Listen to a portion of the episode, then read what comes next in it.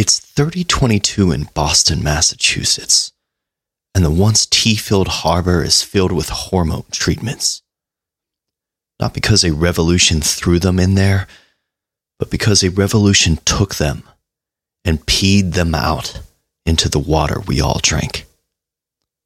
A revolution that was manufactured and paid for by the global corporatist oligarchy. The revolution succeeded, and as usual, the people fighting for it lost.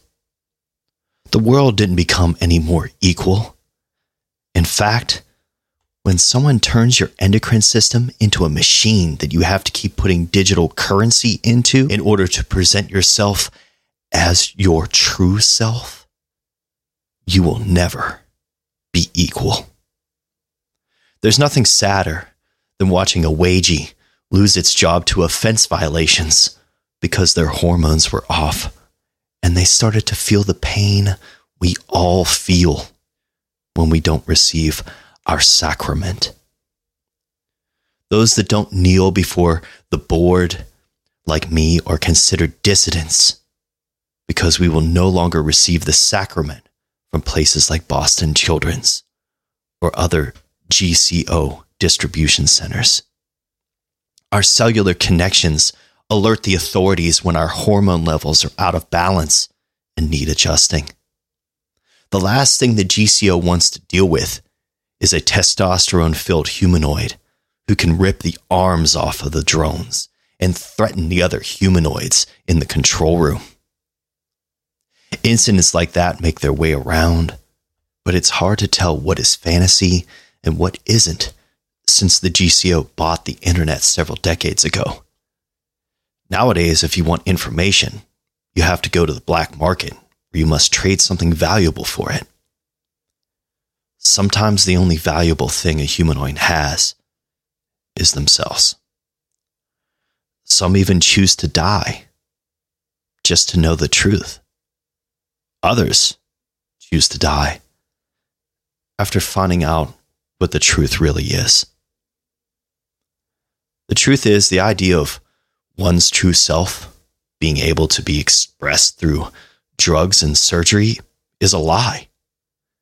A lie propagated by the GCO to focus on feelings. Feelings that were manufactured by the GCO and its partners in government and media. They told us that science proved there was no God. They told us then that life's purpose was expressing our internal desires and perpetuating them beyond death, or even achieving eternal life to express them. That is the ultimate goal. But like other cults beforehand, some were able to rise to the top and to see it was all bullshit. Most of those people still said and did nothing and died with the truth. Now, when children are born, the security state gets alerted that there is a threat to human life. And that threat is living without the security state. The circular reasoning just confuses people, so they stop questioning it. People just accept the situation they are placed in and try to make the best of it. Meanwhile, their children they produce are taken away. From there, the most disgusting part happens. According to the teachings of Lord Fauci, whom after retirement was given a publishing deal that made his book mandatory in all households, the end of disease was a collection of canards and fallacies. But we still live by it today, nearly a hundred years later. From birth to the incinerator. Those who are chosen to live past their first few screenings, at least. A baby once born is given a full inspection both physically but also genetically. Dominant genes lead to harm that can be treated with the hormone therapies that litter the drinking water, but ones that can't be controlled are parted with via fire. Don't worry though. The fire is well regulated according to the green measures, and the heat generated by it heats the homes of everyone in the area. those who obey the GCO are able to stay nice and toasty thanks to what used to be referred to in primitive cultures as child sacrifice. In this one, we are told by the GCO to call it mother's milk because the necessities we all need to survive will require a sacrifice to Mother Earth, which is trademarked and owned by the GCO. Those that make it past the screenings, though, will find themselves in a bewildering maze of bureaucracies that figure out at birth where the humanoid subject is sent to. Some to the entertainment sector, where you will find them doing lap dances for senior officials. Other times, you'll see them ordering garbage drones around to pick up the excretions from other humanoids, even their bodies to be taken to the incineration station to produce mother's milk. It's not allowed to be talked about and has been illegal for years, but there is a relatively small percentage of humanoids that drop dead suddenly. People originally suspected it was from their sacrament treatments, but that was all put to bed after those people were exposed as dissidents and executed. Now, when it happens, everyone claims to know that it was the humanoid's fault for not trusting the science of the sacrament and that the chemical imbalance that doubt creates is what leads to their death. I don't think that's true, but that's why I'm typing this into a crude looking box that will allow me to send a message into the far reaches of the universe to the places and planets where the dissidents ran to to escape genocide. I want to join them. And if I don't get accepted, I hope they take my son. My message to the dissidents shows that I'm not being mind controlled by the GCO because I can type a forbidden verse. May the light of liberty not be a dying star, but a symbol of life throughout the universe. For the time of man passes quickly, but the speed of light carries it beyond our time. May it carry you too, my friend, to where you can become a man or woman, to where you can express your desires and not those of the GCO. Even if the search drones get me, they'll never get you. Godspeed.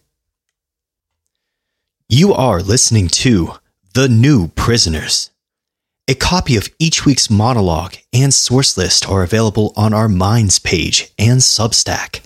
Check out our video content on BitChute, Odysee, Rumble, and Brighteon. For audio versions, you can find us on Spotify, Apple Podcasts, Google Podcasts, Amazon Music, and many others. Make sure to like and subscribe wherever you find us and join the conversation by leaving your comments wherever you can. You can follow the new prisoners and the new prisoner number six on Instagram and the new prisoner number six on Gab or at new prisoner six on Twitter.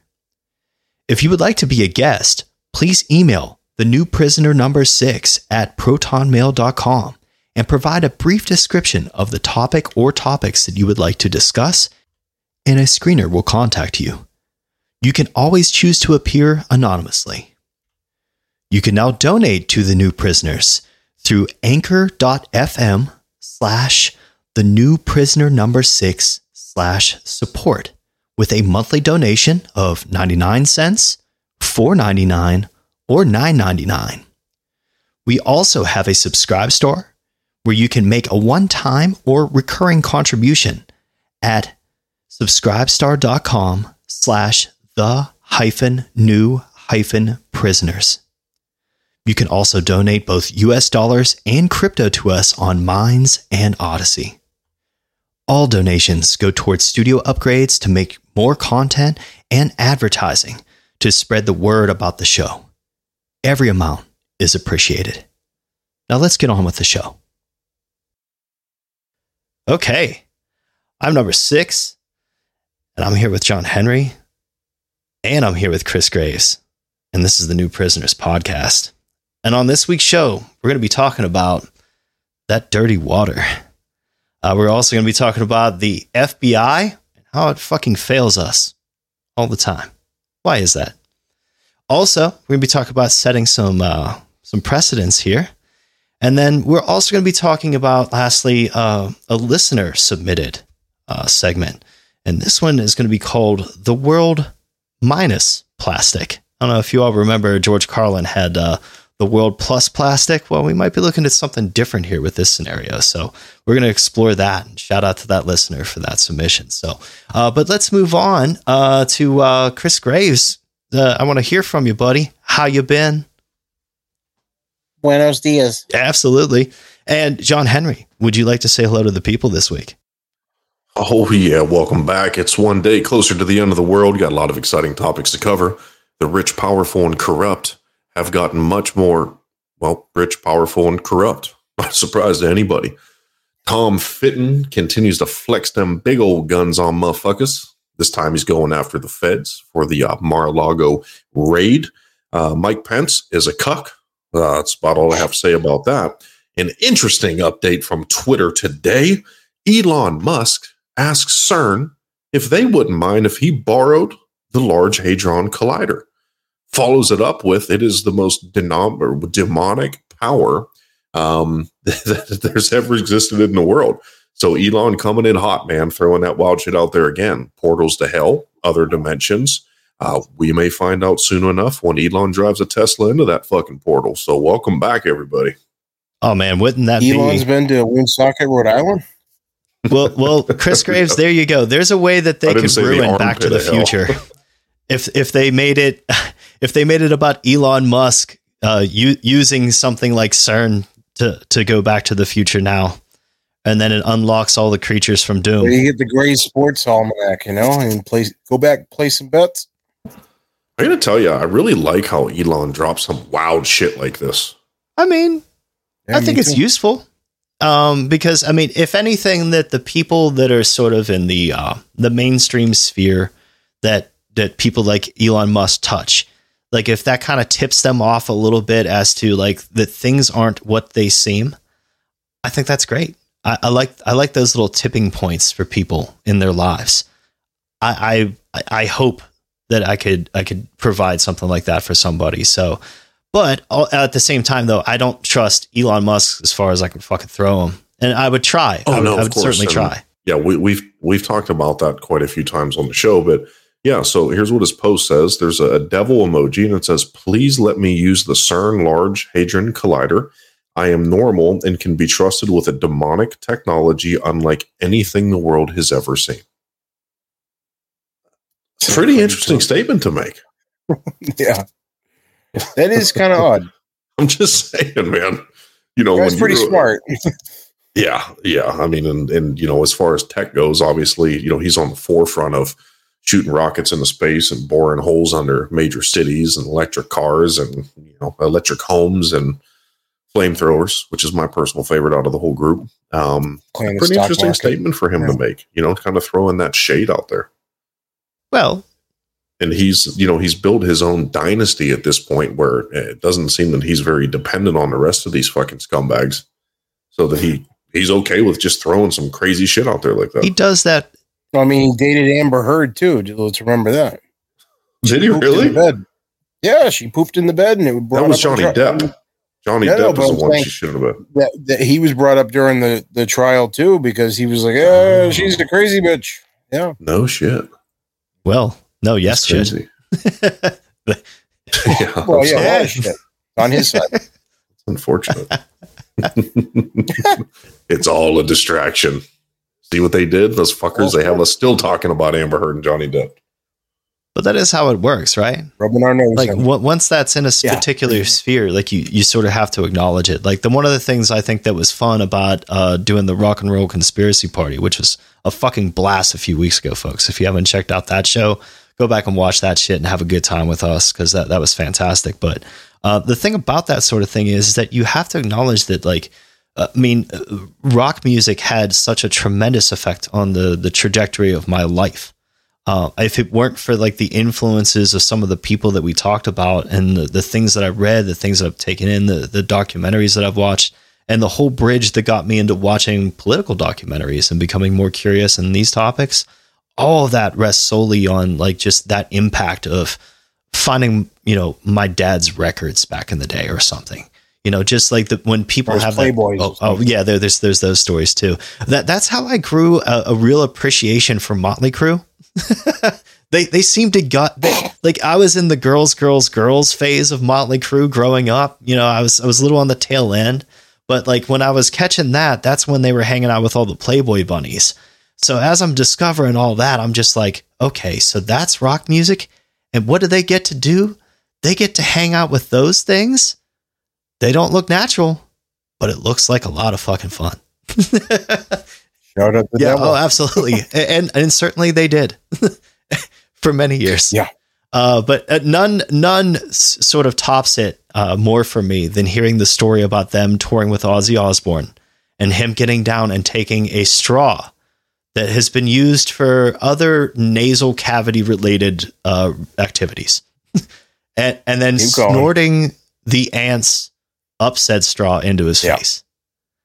Now, I don't, I don't Yeah. know about you folks out there. There- There's been partying days going on for some of us, some of us more so than others. But that's fucked up. that's that's that's a rough Yeah. one. I- that's And this is a guy that peed on the Alamo, uh, bit bit the head off of a bat, a dove. Didn't you know? Didn't say Gesundheit, you know. yeah, yeah. so, Chris, um, you are from around the Boston area, sort of, correct? Yeah, I was hatched uh, on the East Coast, yeah, in Massachusetts, a long, long time ago, and uh, yeah, Okay. True story. So, uh, whenever I grew more familiar with the area, and, and some of it through uh, stand up comedy, actually, like there's been a lot of famous stand up comedy that's come out of the Boston area. It's been very impactful in the world. And uh, there's a they had a legendary uh, comedy scene in the 1980s, where even people like Joe Rogan was at the tail end of it. Yeah. And when you think about the social impact of something like that, that, that there are there there are centers of the country that are focused on when it comes to influence. And I think that the the influence of what goes on in the city of Boston might be quite overlooked. Like I think we look to DC, we look to uh, New York, we look to LA, we look to different places. Uh, however, when it comes to Boston, it it seems like I think the mainstream media shies away from a lot of what happens there. And I'm curious as to why. And then as I've pulled up a few stories this week, well, I think we can certainly see why. Because, uh, Oh, we're called massholes for a reason. you oh, know? well, we- we're definitely going to be talking about some pleasant. assholes tonight for sure. Um, let me do the little screen share deal and share my audio with you guys. And let's jump into this first article here. So, this is Boston's Children's Hospital changes its website. That's right, folks. We live in those type of Orwellian dystopian shit times where they have to hide the evidence of what the fuck it is that they're trying to do. Now, I don't know about you, but when you have people that have to do that, that doesn't, I don't have a lot of trust in this system now, right, John Henry? Like, like as as a parent, if you were to live in this area and you were to take something like your child to Boston's Children's Hospital, which might be one of the only fucking hospitals in town, I don't know because I know that these conglomerate fucking companies just eat up hospitals and shit. Like that that's that's something for a whole other episode that we can get into. Uh, but you know, uh, Chris, have you had any experiences with the Boston Children's Hospital in your life? Well, they never chopped my genitals off, but I walked past there once to get to a McDonald's. um, true story. Uh, Well, it's positive. I can't really back it up with documentation or uh, photographic evidence, but I do remember. Um, no, but uh, seriously, um, no, I've never. Uh, fortunately, I've never had to be admitted to any of the Boston hospitals, but they have this uh, reputation of having some of the best hospitals in the in the world. Even I don't know if that's you know actually the case, but that that seems to be what people say. you know what would make this picture Uh, way better? as if there was a sign under where it says main entrance that says under construction or under renovation. Not that. That would be beautiful. Under bottom surgery. or Undergo. How about undergoing bottom surgery? I, I will. That's that's the thumbnail. It's fucking chaos, man. You know, we talked about the video with the doctor in Pittsburgh. Same thing, uh, talking about genital mutilation uh, of children. And And it's interesting that they, they remove the text. smiling while they're Yeah, doing it. because you know what they do, man. They they put this shit out because they think they're going to get this like woke fucking credit, and then they realize the amount Yeah. of backlash that comes from normal, rational fucking humans, which the majority of people are, at, at least semi-rational, right? And and don't want kids well, at least to before be the fucking jab. Yeah, that is true. Yeah, we, we lost a lot of that during that whole Yeah. thing with all the sheep and the fucking masks on. Um, you know, but in general, like even with that, they don't want kids to get their fucking, you know, genitals mutilated. So I was having a funny Yeah. conversation with my mom and um and we were talking about this shit and it was actually really hilarious. And she's like she's like I, I'm going to tell you something. I don't know if it's going to bother you or not. I go, "Ah, fuck, nothing bothers me. Let's go." And um and she goes, "Well, it's actually kind of interesting because when people are talking about this topic, I use you as an example. And I'm like, what?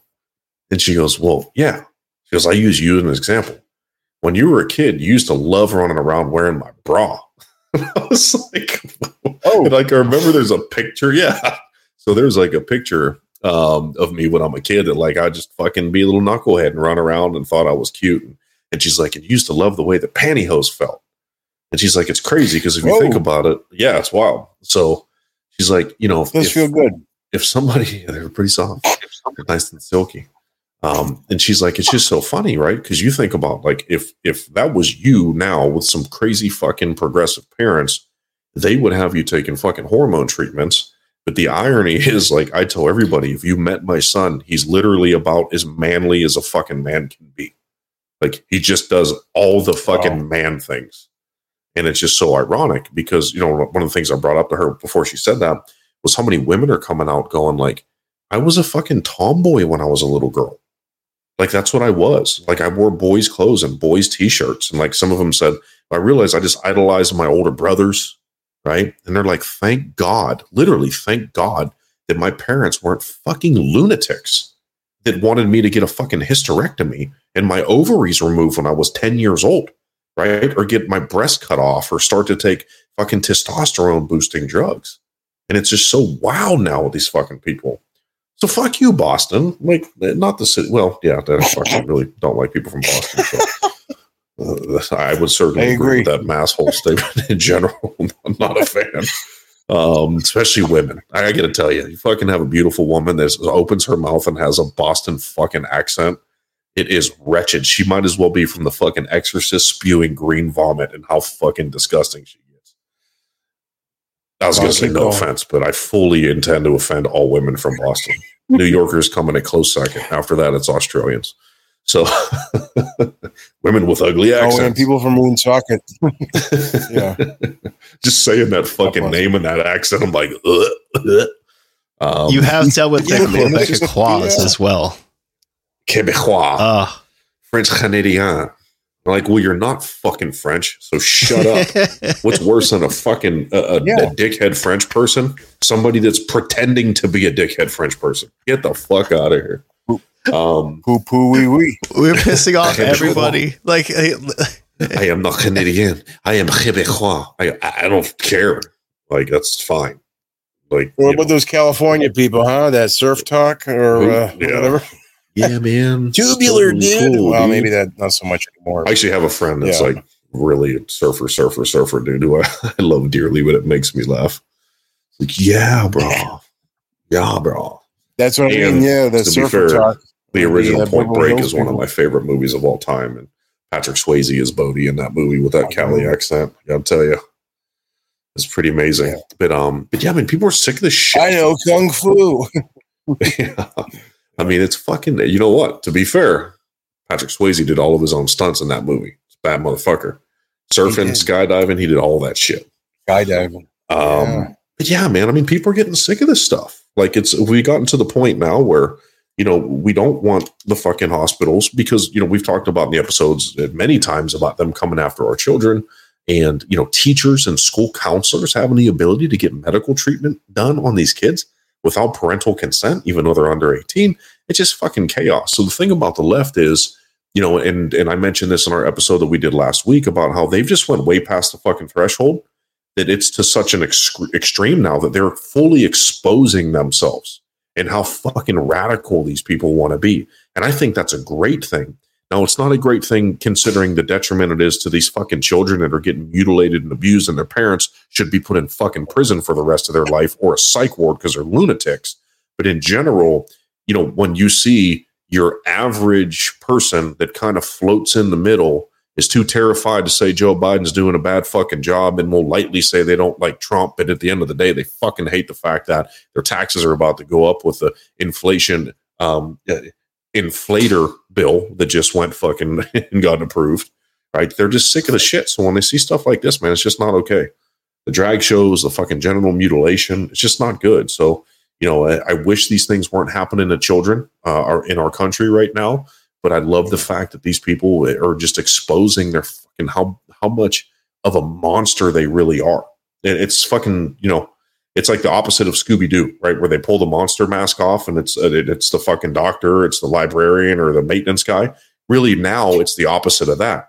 Like we're pulling the fucking person mask off, and you're seeing this hideous fucking creature that these people are, and they need to be exposed. It's just like the movie They Live. Put the glasses on and see the fucking monsters. These are the monsters you know, but at this point, we don't need the glasses anymore. Oh, and when you want to talk yeah. about monsters, our, our uh, friend Lisa Belanger, uh, who does have a sort of a Boston She's accent a monster? to it. That's not very nice, yeah. Lisa. Yeah, I can't believe Lisa's you said that, Lisa. Cool. That was so mean.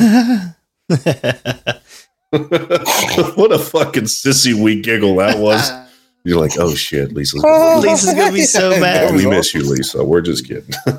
but anyways, um, I think I bet that she would have something to say about this person. Um, when you talk about what people uh, say, like us, John Henry, when we want to take action, when we want to have actual systematic change. Um, when it comes to things like a children's hospital pushing genital mutilation on the public, like when you want to take any sort of justice related action when you have people, and we're seeing this with AG uh, Merrick Garland, right? We're seeing this with uh, there's several examples uh, around with the, the Soros prosecutors and the Soros DAs all around the all around the country, and then you get to places like Boston and AG. Can we stop Healey. there for a yes. second? Can can we go down just a quick little vein? Oh, I don't mind at all. But just based on what you just mm-hmm. said, can we just talk about the Gascon thing for a second? Oh, and how insane that is? Yes, absolutely. It's fucking insane. Chris, did you see that? No, no, no. Uh, I, am confused right now. Yeah. Okay, so let, let me fill you in here because this is something that was completely fucking suppressed. And it was super difficult to find any bit of information on. Okay. So you know that they recalled that um that DA, right? Super extreme San Francisco DA, right? Yeah, yeah. Hear about that? So he's a. Soros fucking appointed DA. So everybody knows Gascon has his I mean absolutely fucking destroyed the, the safety and sanctity that maybe existed at one point in California. So obviously uh, there was the ability to recall. So they want to put it on the ballot, right? You need a certain amount of signatures. How many signatures do they need? Seven hundred thousand or five hundred thousand? I think it was five hundred thousand. So they need five hundred thousand signatures. Yeah. Okay. So they get way more than yeah. They had like over they get like seven hundred and fifty thousand. Yeah. Okay. Now get this shit. After all this fucking insanity that we hear about the elections in Arizona and all of this, right?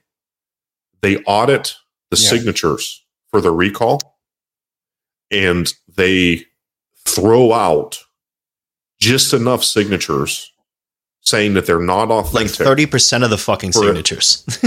yeah, to completely halt the recall effort and keep Gascon in office so it wouldn't go on a ballot to recall him. So, wow. No IDs, no signature verification, none of this shit in a presidential fucking election.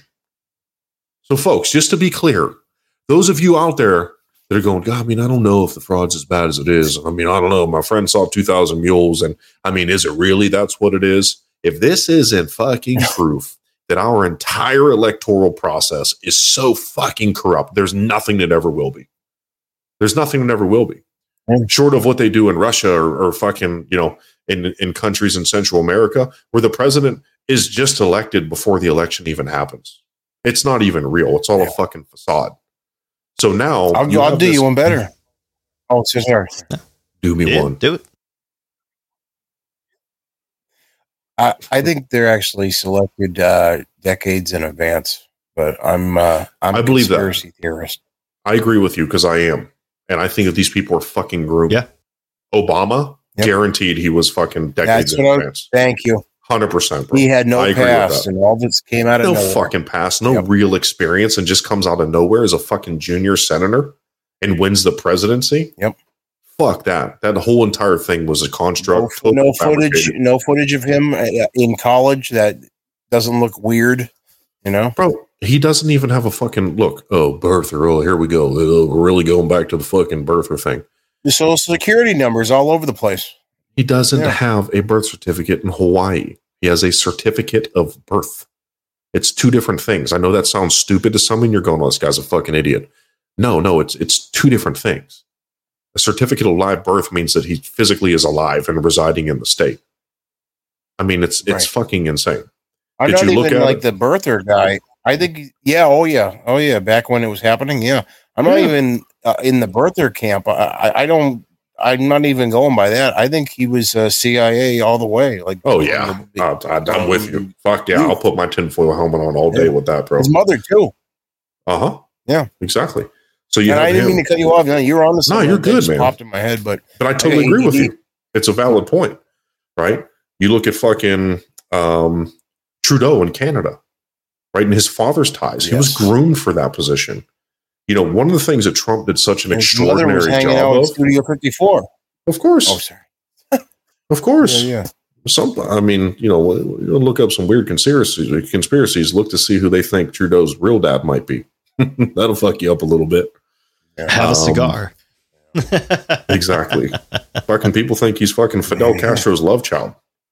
So you have I hope he. you know, one of the things I love about what happened to Bitch Cheney um, was that now, I mean, for the first time, and I think it's 44 years, there's not a Bush, a Clinton, or a Cheney in office. That's a big fucking deal, Yeah. man. You know, ripping apart those dynasties and pulling these people out of there. Should they burn some fucking your sage point- in that but place or something? Still, they're still behind the scenes. Fuck. guys. That's what I'm saying. So we know They're that these still people behind are the scenes, groomed. guys. Of course, well, we know that. There's no question, no question at all. But in general, when you I see think it, Liz you know, Cheney actually. Liz Cheney thought she was going to get it handed to her, like uh, by the Supreme Court, like uh, her daddy and uh, W. That's what I think she Yeah. was actually Hey, expecting in um, her in her your, brain. your dad's a piece of shit, and he shot somebody in the face. Yeah. So Your dad's Satan. You know, yeah, hey, WMDs. oh yeah, and he also possibly hunted human beings. That's a whole other thing Dave McGowan used to go into. Oh no, he definitely did. He's Yeah. the only one that we actually saw that he didn't finish the job. He's like, I don't know, it was Yeah, a total exactly. accident. I shot that guy in the face. It's crazy. I would never shoot a person. No, but well, I mean, he. I mean, there's there's there's uh, theories. I'll just say theories, just to be uh, be you know cautious here. Yeah, that they hunt But people on all those that- estates, yeah, the most- Bilderbergs, all that shit. Fuck The yeah. most game, yes, the most dam- dangerous game, the novel, Uh-huh. Absolutely. and Dick Cheney, Yep. and and and women that could possibly uh, have something to do with the the MK Ultra uh, program or an offshoot of it. There's those theories out there. You know, uh, Kathy Smith, I think, uh, was a famous famous woman that wrote wrote a book about uh, being brainwashed and all that, and uh, actually identified a Cheney's uh, member, if you will, and uh, all kinds of other stuff. But I, I think she may have been onto something. Especially, I'm telling you, man. Like you looked at some of like the Google Earth images of these estates that they look Yes. like like coliseums to do that shit in. It's fucking crazy. hunting preserves. I like when we talk about this shit. Scalia. Scalia went with the Cheney with a woman, a young woman, and oh, the That's press at the time tried to they tried to pass pass off the woman that was with Cheney and Scalia. They tried to pass it off as Scalia's daughter, but then I think Scalia's daughter later on was like, "I was never on a hunting trip," but then they were both seen leaving the uh, hunting reserve without the woman like after like a few Allegedly. days.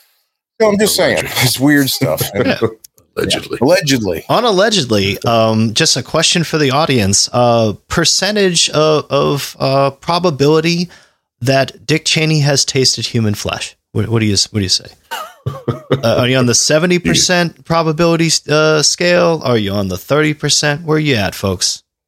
Oh, I'm going 90. Does, it go, does it go up to Does 200? go to- I'm going yeah, how 90. high does this bitch go? Turn it up to 11. yes, Yeah. taking it to eleven. Ah, that's oh, a good. yeah. That's a good episode deep, title. deep, deep. He had no problem with the, he had no problem with all those other people uh, that you know were killed in all these stupid wars. It's Mhm. not that far fetched, folks. No, those guys have bloodlust. So, well, sorry. I know that took us down an interesting But road. it all connects because Um, when you want to when you when you talk about evil people and where they come from, they come from up through the system, right? Like these people, they fail upwards, right? They they Yeah, the continuously satanic pedophile yes, cult. they continuously produce bullshit that affects people in a negative or harmful way, and they also groom children.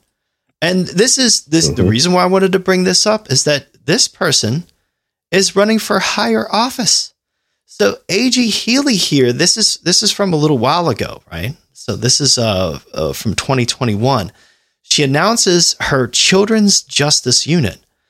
Now, it renames the first of its kind unit. It says expands work around education, juvenile justice, child welfare, immigration, and substance uh, use prevention. But when you read on, it says to reflect the breadth of work being done to promote more equitable. There you go. Uh, if you're if you're searching through anything that's trying to explain something to you and you stumble up upon that word, that should be your first red flag. Okay, this this is how you go through an article, folks. And then it says, and positive outcomes for vulnerable children and young people in Massachusetts. Attorney General Maura Healey today announced her office's newly renamed Children's Justice Unit, or CGU, or JU. The uh, unit replaces the Child and Youth Protection Unit, the first of its kind unit that A.G. Healey created in 2015. Now, as the unit has developed over the years, it has taken on a broad range of litigation and policy work, including in education, juvenile justice, child welfare, immigration, and substance use prevention, just as this shit set up there. But in this, it says embedded in and working closely with the AG Civil Rights Division, CJU has focused on initiatives that ensure justice and equity for Massachusetts young people. Now, what the, what could that be tied to? Well, let's see. It says in quotes here, we created this unit to utilize our office's unique position and expertise to advocate for and protect our state's youngest residents, and we have seen that work that work grow over the past 5 years to meet the needs of children and families, AG Healey said. As we take on more initiatives to ensure justice and equity we want the focus of our newly named Children's Justice Unit to reflect our increased work to support vulnerable children and young people in Massachusetts. Now, that sounds great, right? Well, who are those people? What groups are they targeting? Some examples of CJU's past and present work do include addressing hate, bullying, and harassment in schools. It also talks about their Title IX regulation work. It also says education and equity, early education and care, school resource officers, and food insecurities. Oh, this is all great. Children in DCF care or other out of home situations. Hmm. Human trafficking of children. In a new partnership with A.G. Healey's Human Trafficking Division, CJU is increasing its work to help prevent and address human trafficking of children, specifically commercial sexual exploitation using advocacy, public education, and or civil enforcement tools. Youth vaping. Yes. Th- this is their this is their to-do list. They they partner this issue. The human trafficking of Yep. children in the same fucking list as youth vaping. vaping. About, about right. Yeah. do you do you feel that the children of the Boston area protected with all of this? They've never they've never been protected. It's unbelievable. Like they have they have the gall. They have the outrageous gall to say that they can support shit like this. they can support this, but somehow they're going to stop the. How is that even legal, guys? How is that even legal? I meant to ask earlier. You guys know? Like, oh, through this? Like, they're not 18 yet. Well, that's know? the thing. Like the what the this article actually goes on to talk about how they pulled all this. They scrubbed 17. all this stuff from YouTube to try and hide the evidence of it. Right. But it's out there. Like yeah. these the, the, internet is forever, people. And and if it's out there, we can fucking find it. That's for sure. I usually do. Absolutely. I just didn't even know about this. Yeah, so. and this particular. And, and, sort of to maybe jump back into this story for a second, it does say over a week of intense backlash, children uh, Boston's Children's Hospital removed language from their website that said the hospital's youth gender program offered irreversible sterilizing genital surgeries for patients as young as 17. Now you have to ask yourself if you're living in this area and you have the ability to vote for somebody like A.G. Healey, who's running for higher office now. Let me let me remind you that they're failing upwards. That her positions in supporting shit like this that we just talked about is going to affect you.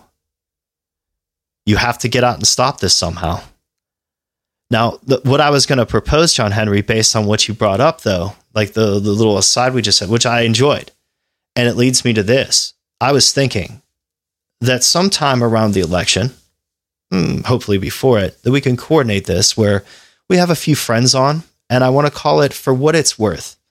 And we actually sit down and talk about if it's worth fucking voting anymore.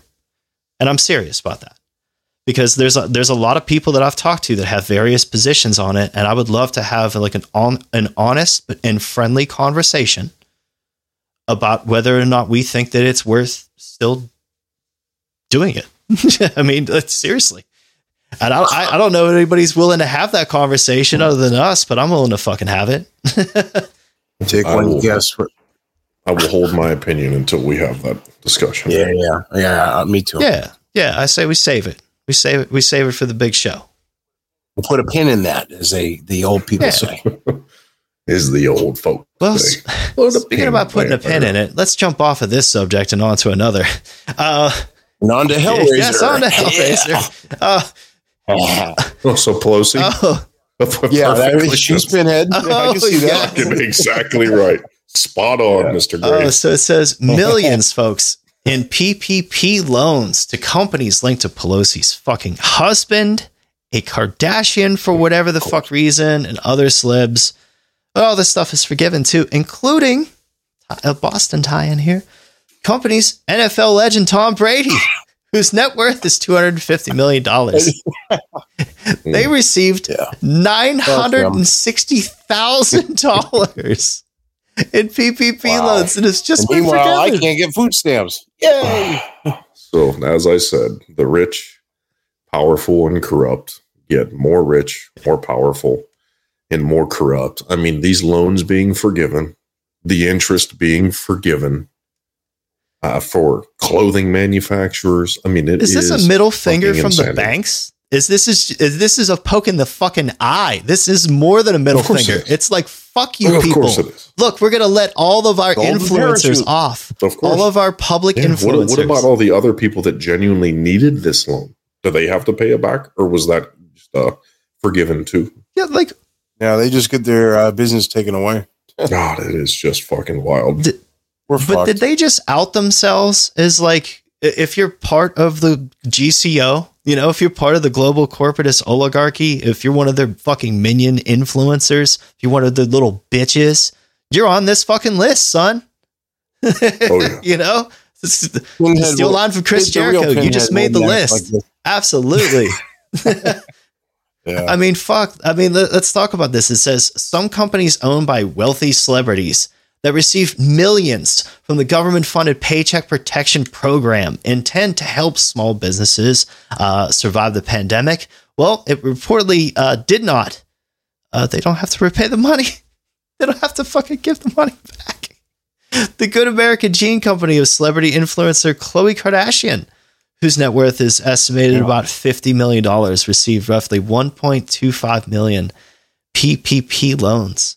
This is uh, David Knight was talking about modern monetary theory or MMT, folks, this week. And if you haven't heard of that shit, why don't you go to your Brave search and uh, pop that in the the search bar and get familiar with modern monetary theory because it's about to rule your life um, up until the point where they digitize all of the currency, and that's when the fucking drones come after you. So, but we're getting there.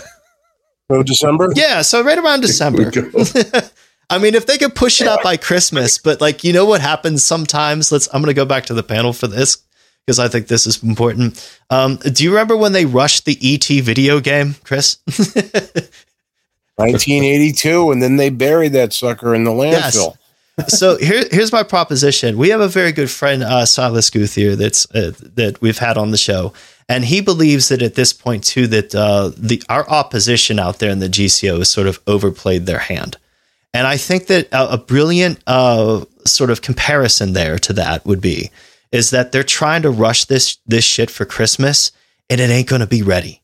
It's going to be the ET video game version of it. It's going to be bullshit. It's going to be shit, and it's going to end up in a fucking landfill, and we're going to be standing on top of it, pissing on it, and I'm going to love it. It's not even going to be that awesome uh, Atari game, uh, beat 'em and eat 'em. Beat 'em and know? eat 'em. Well, you know what? Yeah. The drones can do that now. I don't know if you folks have heard yeah. about the carnivorous fucking drones that yeah. eat human flesh, flesh, Yes, to, yeah. to, fuel themselves on the battlefield. Of course. Hey, Bea Arthur died a long time ago. fucking Black Mirror is real life. Hey, speaking of drones, did you guys hear about uh, the assassination in, in Russia today? Oh, no. No. So you have this guy in Russia. Um, so he's basically the go to, the unofficial go to for Putin. The guy was a mastermind behind the whole entire Ukrainian war. His name is Alexander Dugin. I've heard of um, him, yeah. Yeah. So Alexander Dugin, apparently the guy's like ultra nationalist, super far right. They, they calling him an occultist, the whole deal. And a lot of people think he's the one that talked Putin into going to war with Ukraine. So it's interesting. So he's at a pro Putin rally with his daughter, who's 35 years old. Um, it's interesting that they call him uh, Putin's Rasputin. Okay. so, yeah. Yeah. So it's wow. interesting. So he's there with his daughter. Uh, they're leaving at the same time. And at the last minute, he switches vehicles with his daughter. Right. Hmm. So she jumps into his car uh, leaves, and the car that she's in, that's her dad's car, just fucking explodes the smithereens and kills her instantly. Like a Michael Hastings, only without the speed or. or yeah, exactly. Yeah, but instead of them, you know, remote controlling the car into a tree at 115 miles an hour, they just exactly. fucking blow it up to smithereens, man. Wow. What? Yeah, really. And how long ago? How, was it this morning? Yeah. Okay. All right. Yep. Wow. Just happened. Do you have any idea what, like, what, what was he planning, or uh, any kind of motivation um, at all? Well, basically, or? a lot of people, you know, there's a lot of Russians that are very anti the Ukraine war. Yeah. And, uh, I guess this guy, there's a lot of people that do not like this fucking guy. Hmm. Um, they are not fans at all. So let's see here. So Denis Pushilin, the head of the Donetsk People's Republic, a pro-Moscow puppet state in eastern oh, Ukraine, God. posted the terrorists of the Ukraine regime trying to eliminate Alexander Dugin blew up his daughter in a car. Blessed memory of Daria. She is a real Russian girl. So he directly blamed terrorists of the Ukrainian regime. I get, do I can I just tell you one thing? I get the chills when you uh, when you were pronouncing. I'm from Massachusetts. When you were pronouncing um, that Donofsky, or was that the one of the puppet republic that you just mentioned? Um, Donetsk. Yes, there um they had a series of murders that took place there that um that apparently were filmed like snuff films type things and uh, uh I stumbled upon a video that got leaked. It was like called Two Guys One Hammer or something. and it was like the Oh, worst oof. worst thing I've ever seen. And when you said that, way to derail the show, Chris. Yeah. Taking us I'm from Massachusetts. path. yeah, Mass holes Sorry. ruin everything. thank you.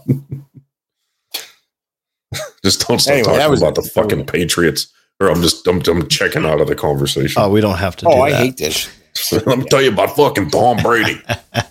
oh, how about you don't? well, Like, one of our last. All right, sorry for taking us down that road, man. I just thought that was really interesting that that had happened today. I want to share that. We're talking about drone warfare and all that crazy shit. Well, yeah. I mean, things that get us You to blew 'em up, Civil blew War uh, 101 is uh, Yeah. this tie in.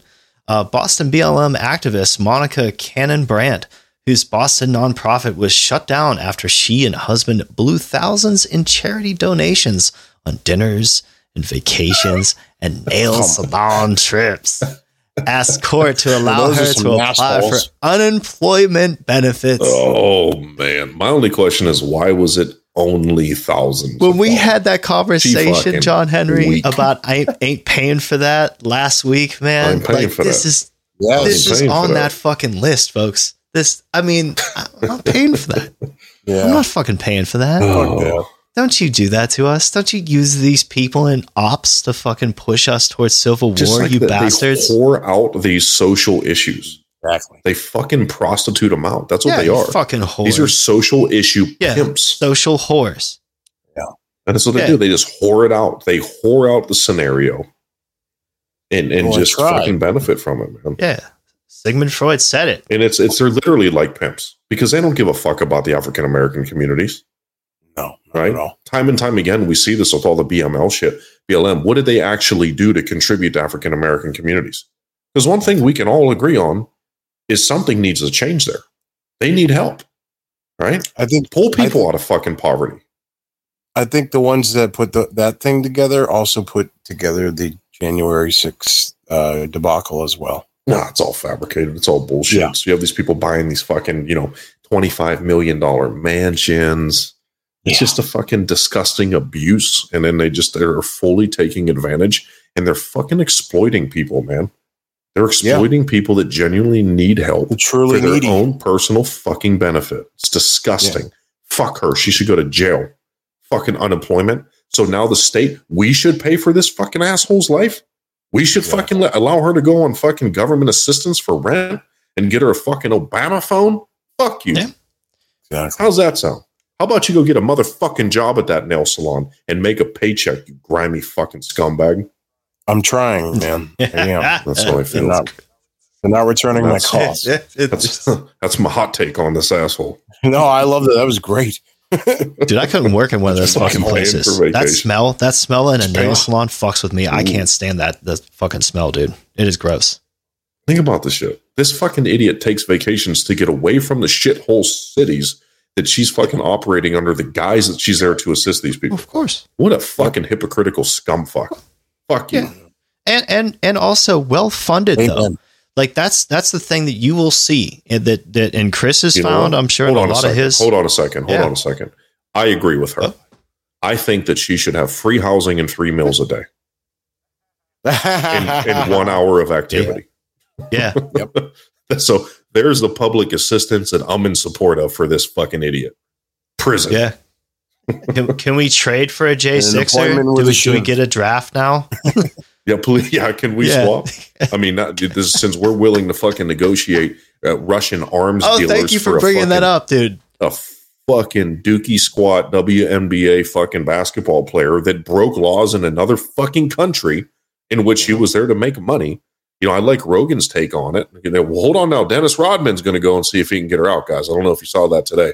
But old fucking the older the Rod man, he's going to go try because you know he's our he's our political. He's our North. Korean ambassador, you know. Oh, he sure is, man. But it's interesting because one of the things I appreciate about Rogan because so many of these people are coming on the show and going, "Oh, but it's so terrible what's happening to Brittney Griner," and Rogan's going, "It's so fucking terrible how many people in the United States are in prison for weed, and it's fucking legal in half the country now. Yeah. He was talking about a guy that went to prison. He sold weed to a fucking undercover cop that totaled a little over an ounce. And I think it was Arizona, Phoenix, or somewhere. And the dude's Yeah. in jail for 15 fucking years. And they That's just they just uh, refused to commute his sentence since he's 21 years old for fucking weed. And you can buy weed in Arizona now. But we're worried about Brittney fucking Griner. Listen, if you go into fucking Russia, if you go into fucking China, if you go into North Korea, you understand that there's a certain level of fucking liability there. But these egotistical, arrogant fucktards think that they're so above the fucking law and normal humans that they can do whatever they want. Here's some news for you. Um, take a couple minutes and and watch a few episodes of Locked Up Abroad. Because let me tell you, the first few episodes of that show that I saw fucking 15 years ago, I was pretty certain I was never going to take drugs into another fucking country. Yeah. But I guess I'm not as important as Brittney I have two words for you Midnight Express. Oh, absolutely. Yes. Yeah. Yeah. there you go. Yes. both both both the movie and the tag team. Yes. 100%. yeah, for sure. Uh, Yeah, yeah. Um, I think. jumping into this, uh, let's talk a little bit about yeah, speaking of getting tag teamed. Um, Hey, speaking of, before you go into this, and I'm all over the fucking place, and I apologize. And I know, I know, we have our listeners out there go, he's fucking doing it again. He's we're streaming stream of doing it again." consciousness, baby. We're I'm trying not to. Just because you said not. Midnight Express, I want to throw a Yeah. few things out here really briefly that are Oh, really yeah. good listens. Okay. Duncan Trussell on Rogan this week or this last week, Yep. fucking unbelievable. I highly recommend that. Also, brand new episode, Lex Fridman podcast. If you don't know who he is, he does a lot of AI work. Brilliant fucking guy. Just got back from Ukraine and Russia. Uh, Yeah. His episode that just came out, I think yesterday, with him and Jordan Peterson. Yeah. Woo, buddy. Yeah, yeah. Put your fucking helmet on, strap in, because that is an intellectual powerhouse from both sides. Great listens. Well, I, I know that I know Lex had just interviewed uh, Joe right before he went over there. Yeah. Yep. Wild. So, uh, sorry, but when you said Midnight Express, I thought Duncan Trussell because his show is the Midnight Yes. Gospel, which, from what I understand, you should probably do drugs before you watch that. Not that I am condoning doing drugs. That's just what, what they say. Well, yeah, or that or uh, Joey Diaz as well. Oh, Thank I love Joey Diaz. Me too. but for those of you that I do that work, some Joey Diaz. kudos to you too as well. Yes. Six is like, yeah. Now it says You it rock. says from the Federalist. Uh, think the FBI deserves the benefit of the doubt? Uh, um, hell no, Oh, no, Uh, hard no Oh, for no, me. no. Never, never. So we're not going to read Never through this whole bitch, but I'm, well, I'm what I'm going to do is I'm going to treat this as like a uh, kind of like their top ten list. Like if you're going to go through like a greatest hits of the FBI's failures, I like it. uh, I'm going to go through like one by one, and we can we can think back to like Didn't they do that on one of the night shows? Yeah, that was uh, that was David Letterman. His top Yeah, ten. He Letterman, throw the Letterman. pencil through the yeah yeah yeah. Well, Yeah. well All right. you might want to throw it. more than a pencil when you when you hear some of these. But this is like a dildo yeah, or something. oh yeah Now, now, how are we going to frame this? Can Chris and I have some hot takes, or are we just going to rip through it? How do you want to oh it? yeah. Uh, I just uh, if you want to interject, just throw it in there. We're, we're just going to go at it. Yeah. Hey, oh, like by the way. I also took my face off the screen because for some reason the uh, video component seemed to uh, be um, on a delay. So I looked all like warpy and stuff. So I figured that Hmm. would be not good. Yeah, we don't. It's probably Sorry, the guys. massive amount of pornography you have on your computer slowing everything down. But that's Well, Neither here nor yeah. there. I mean, Pornhub, uh, you know, only goes so far. all right. Let's rip the FBI corruption list. Yeah, this laundry list of corruption should make you think again, it says. Now, as we scroll down, it says uh, the FISA warrants. Now, uh, this was kind of like at the at the time that I was starting to notice um, some people in the alternative or conspiracy community starting to talk about things like this. Now, I'm not a security expert of any sorts. I don't have a background in anything like that. I swear to you. Uh, these these Oh. FISA warrants, though, like learning that this is something that was used in the uh, war on terror, and this was weaponized and used against a political candidate, made me think that oh, if they could do that to somebody, and I'm not saying that uh, it it's the totality of the story, right? I, Chris might have a different perspective to add to this, but like w- for me, like the targeting here Like whenever you saw the FBI weaponize a tool for terror against a political candidate, that shattered a lot of my former worldview for me. Like a lot of the shit that I it was clinging to for a long time in my life and relying on just being oh I could just I could rely on that system just maintaining somewhat. You know, I can tread water in this system. I can make enough money in this system. I can I could eventually get ahead in this system maybe. Oh fuck no. Nope. you know, absolutely. Yeah. I mean, Chris, yep. you could you could agree with me on that, no. right, brother? I mean, this is this this is. Uh, well, I'll even I'll even yeah, I'll even say this. I mean, this isn't like a political candidate, but they they made it so that the feds can go and look up your library book selection after with the Patriot Act with after 9-11. Oh, absolutely. I mean, they can do anything now, you know. So this is not has not surprised me one bit. But if you didn't know this stuff prior, then yeah, it's going to be uh, you know, it's pretty hard to uh, comprehend. Well, it's the, it's a famous deal, like uh, like taking out Catchers in the Rye. Like if you've taken out that book before, like supposedly that you're put on some sort of list. Like just the ideas that have floated around for or decades. Mein Kampf for the communist. Yes, yeah, exactly. Yeah. And uh, and they also say that you know John Hinckley and Mark David Chapman, you know, they say that that book has some weird MK Ultra type stuff in it, and that you want to be uh, a rabble rouser or a rebel rouser, whatever. I'm from Massachusetts, so I don't have a good. Uh, I don't have good English skills, but yeah, they eh, eh, certain books would flag you and make you feel like a terrorist. I mean, and here's an idea: is that sort of, in, in your opinion, then could that be something like a honey trap of sorts that that people put information out that out that they say is salacious, right? Like create like yeah. the idea of shock and like controversy and the way that you can pump up things in media you know, like the way that you talk, you had a great conversation with uh, Tony Arterburn, uh, who, who, you do awesome work with all the time, my friend. Uh, but you guys talked for a little bit about William Randolph Hearst and just the effect of yes. that evil son of a bitch. Like that, that, that if you yeah. go back, like if, if you folks, if you don't get into history, check out the story just of William Randolph Hearst and, and like in yellow journalism. Oh yeah. Like if you want to question for like, ask yourself, how long has this been going on for? Oh, fuck, it's been going on forever and ever. Like this is this is why this isn't uh we're gonna fix this tomorrow type of fucking problem. it ties into the war on drugs. Too. Oh, absolutely. Like they've built this up over decades. And Chris, you know it firsthand. Like in your research that like everything that happened around 9-11 and beforehand, that set up the situation that created those those situations, right? That that created those vulnerabilities well, yeah, I mean, even uh, in people's psyche. Well, even if you look at our crypt keeper in chief that's there right now, that's uh, barely alive, he uh, he had no qualms about you know bragging right after 9-11 about how he was the author of the Patriot Act uh, right before uh, Oklahoma City happened, and you know, he's right. He actually did. He he authored he authored basically what became the Patriot Act after uh, September 11th, 2001. And uh, that was, you know, they had a lot of plans, you know, and that that they passed that through uh, after midnight, I believe, when there was nobody even at the Capitol. So, yeah, this is all set up years in These advance. These are the same you know? people that told us years later that there's nothing good that can happen at night, which is why they had to have COVID policies in place where there were there were fucking restrictions as to how late you could be out and operate your business. Well, I was well, yeah.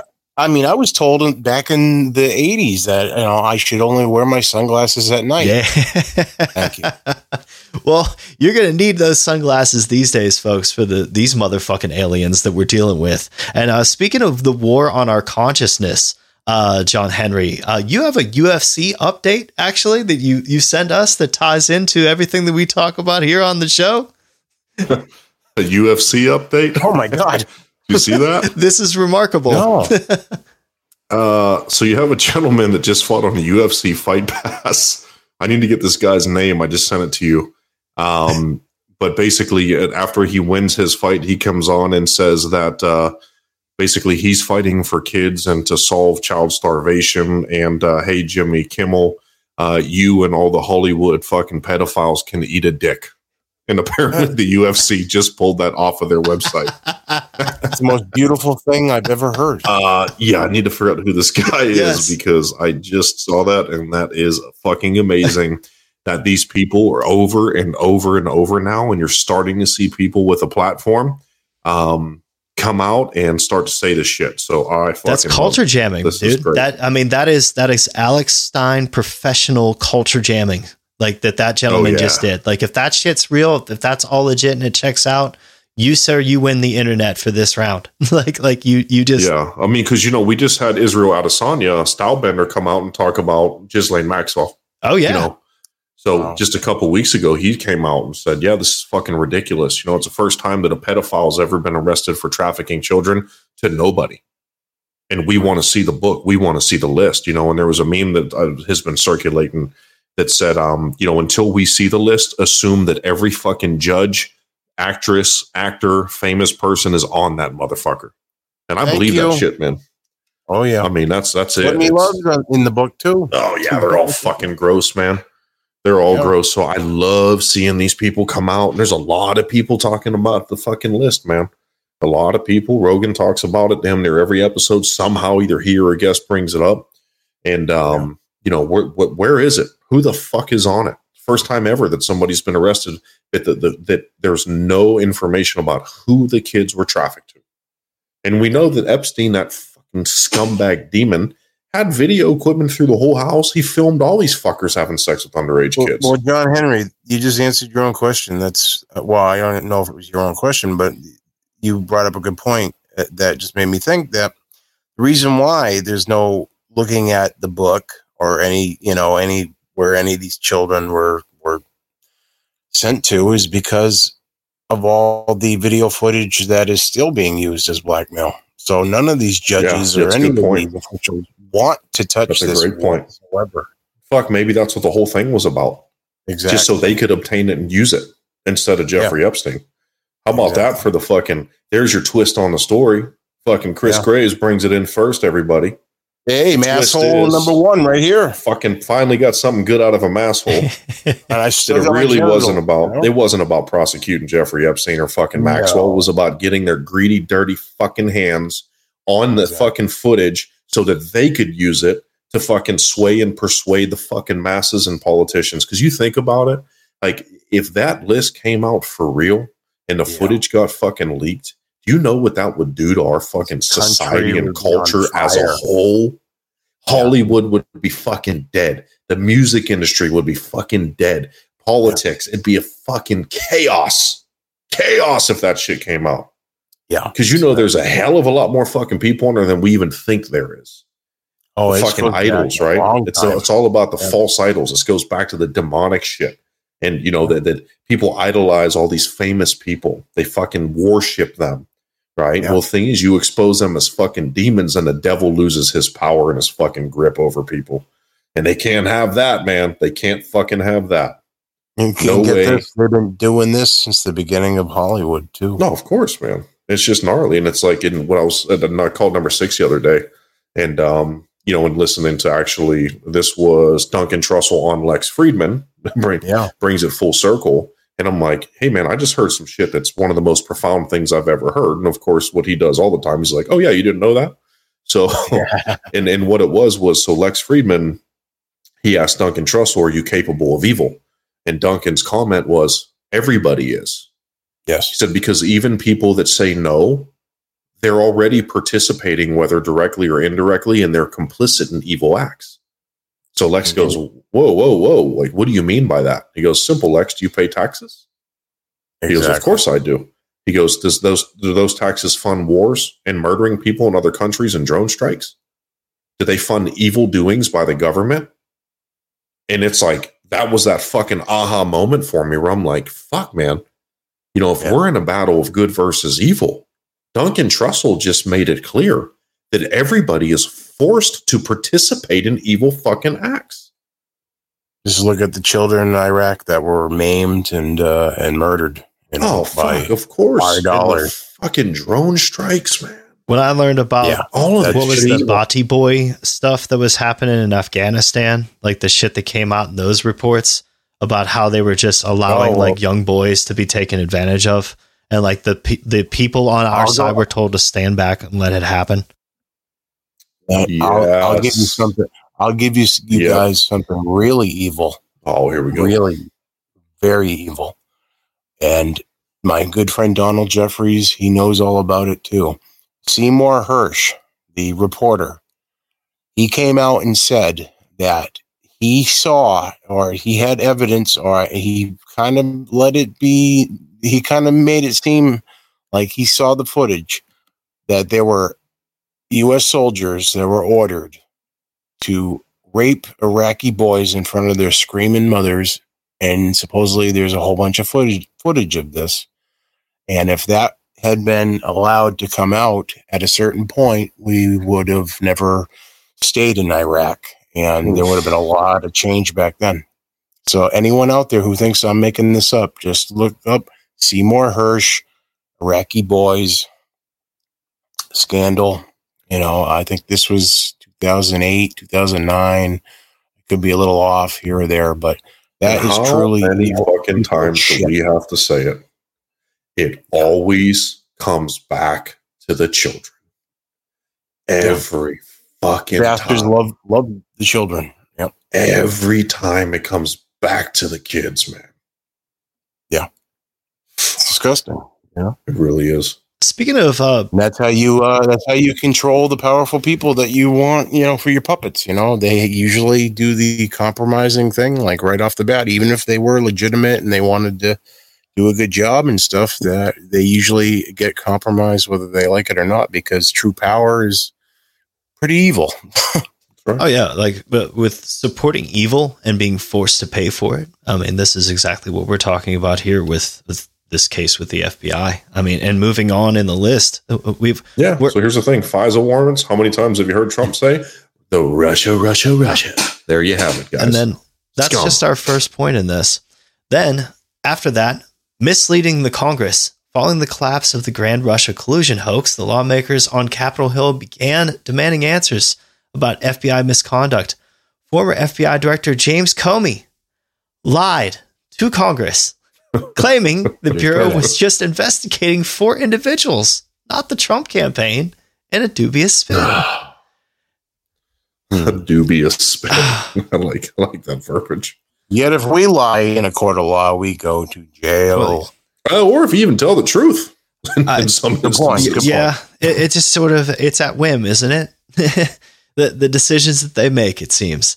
Uh, then also misleading DOJ leaders so we've been talking a lot about the Department of Justice recently and their involvement in this Mar-a-Lago raid and all that scandal. But uh, when you want to talk about the FBI's long involvement in other various scandals, says not only was Congress led astray as FBI officials conducted a rogue operation to defund the incumbent regime, but so was senior leadership in President Trump's DOJ. You don't say. Handwritten notes revealed that Sussmann trial exposed how FBI agents sought to cover up malicious misconduct, wherein DOJ leaders tasked with FBI oversight were misled about the investigation's progress. The notes show FBI agent Peter Strzok wrongly told DOJ supervisors the surveillance warrant on Page had been fruitful and Strzok also concealed knowledge that Steele's sources were not credible and claimed instead that the dossier was Crown reporting from MI6, the CIA's British counterpart. Well, yep. isn't that a coinky dink that they're best buddies? No. Overseas. yeah. Tea and fucking yeah. crumpets. Wow. You don't think that that you don't think that they would share that information? Oh no, you they can't do that. There's rules against that. You you mean to tell me That's these fuckers Bean play by the rules? Do we have to play for you? I thought so. Do we have to play for you all of, all of the lies that have been told to hey, us from these people? Serious question for yes. both of you. Have you guys ever eaten a crumpet? I honestly, I, have had an English muffin, but I don't. I don't think no. that counts. No, no, no. Chris, Well, have you I- ever I've- eaten a crumpet? I've eaten a blue-haired strumpet. Anyway. No, no, no crumpets for me. All right. I just want to throw this out there. Random thought, because I ironically just ate crumpets in Seattle uh, at Pike's Place Market. Sorry for There's your a place called Crumpet, Crumpet, Crumpet. If you Oh, even remotely enjoy an English muffin, a crumpet is a whole different level, and it is nothing short of absolutely extraordinary. So I'm going to go ahead and say one, I fully endorse crumpet eating, little butter, little jam. I can also make savory ones. Uh, crumpet, crumpet, crumpet, Pikes Place Market, Seattle. Phenomenal. If you've never had one, so if you're there, go get one. And I am also looking for any and all crumpet sponsorship opportunities. Back to you. Steve. Okay. I, I'll be honest. For years and years, I thought that crumpet was just another slang name for Blumpkin. so you have eaten some crumpets. Yep. Whoa! I am from Mass, but I have some feelings still. I think oh, only, only one though. One feeling left. Don't use it no, one and a half. We're going for one and a half. and then Chris Graves' feelings grow an- another one and a half. Exactly. On the next one, on the me, next one, yes, on the next one here's oh, and then it, it when it comes down to it, misleading Trump. So Comey uh, thought the Crossfire Hurricane investigation, it says, was important enough to brief outgoing President Barack Obama on the probe, but kept Trump Oh, in the dark. sure. of course. Yeah. Comey such a piece of fucking garbage. How did he never get indicted? Well, I guess none of them do. And, and wasn't I was going to say, wasn't he a leaker to the media? mind. Wasn't he like an outed leaker to the media? Yeah. Oh. Mhm. I mean, we also have Hillary pushing her but her emails merchandise again. Oh, so great. none of this is fucking shocking Yeah. anymore. They, Yeah. they have no shame. They have no shame. Now, here's a questionable one.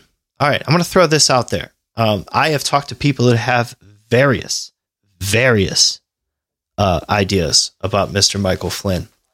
I don't like him. I don't like him. I, Ah, personally, I think he's complicit. Chris, Yeah, I mean, I can't, I can't back it up, but uh, I think he might be onto something there. okay. Yeah. I don't trust any of these bastards, to be honest. Yeah. Yeah. So for the audience, it says in June 2020, a federal judge ordered that all charges be dropped against Flynn, whom Trump subsequently pardoned in the waning days of his administration. Now, Michael Flynn got off because it seemed like Flynn was set up, but it seemed like he gave himself up in a weird type of situation where I, I th- at least thought Yeah. that he his son was uh, sort of threatened in a way of having charges pressed against him. So f- it, it seemed like Flynn fell on his sword and then did these lesser charge type of plea deals thing, which, if you look into a lot of corrupt looking bullshit, a lot of corrupt looking bullshit that Chris Graves and I have been looking into recently, folks, um, you will see a connection with these fucking plea deals. And why is that? Well, are they doing Yes. business with these people? Like, are plea deals in part of doing business? Yeah. And then, and, and then also, Yeah. what what's the payoff? What's the payoff? You brought up some great stuff, Right? Yeah. What's Yeah. the move? Yep. Now we've we've funded suicide bombing. That's why we can't bring Julian Assange back. Right? That's why Michael Flynn gets a fucking pardon and Julian Assange doesn't. Because as a country Right. that we we will we will fund some of the most heinous shit. We- We're funding some of the most heinous shit right now in Ukraine. Like the night the nightmares that we're creating in the new in, in the Ukraine. I just saw something I didn't even include in the, in the show because we had so much shit. But uh, Gard Goldsmith puts out an awesome fucking newsletter, and I, I might as well just uh, pull that up right now. Um, What's that called Uh, again? Because I can't. yeah, I- this is uh, Sunday News Assembly. Um, yeah, Okay. he he does this awesome. Oh, I can't log in. There we go. Uh, but I've read it a few times. Yeah, yeah, I yeah. just he, he does this awesome newsletter, Um, and one of the things in in it uh, this week was that it talked about um, all these different great stories, but it, it talked about this one where you have. And here, let me scroll down and see if I can find it here. Oh, here we go. Beethoven performance, John Henry. Takes longer than 20 minutes. So the Beethoven performance at a famed music festival nixed after choir refuses to wear masks. Yeah. Wow. We're retconning things from people's memory. The influence that Yep. thing that things like seeing a Beethoven performance have in the in the process of your understanding of life itself. It's rewriting history. It's being ripped from us. Yeah.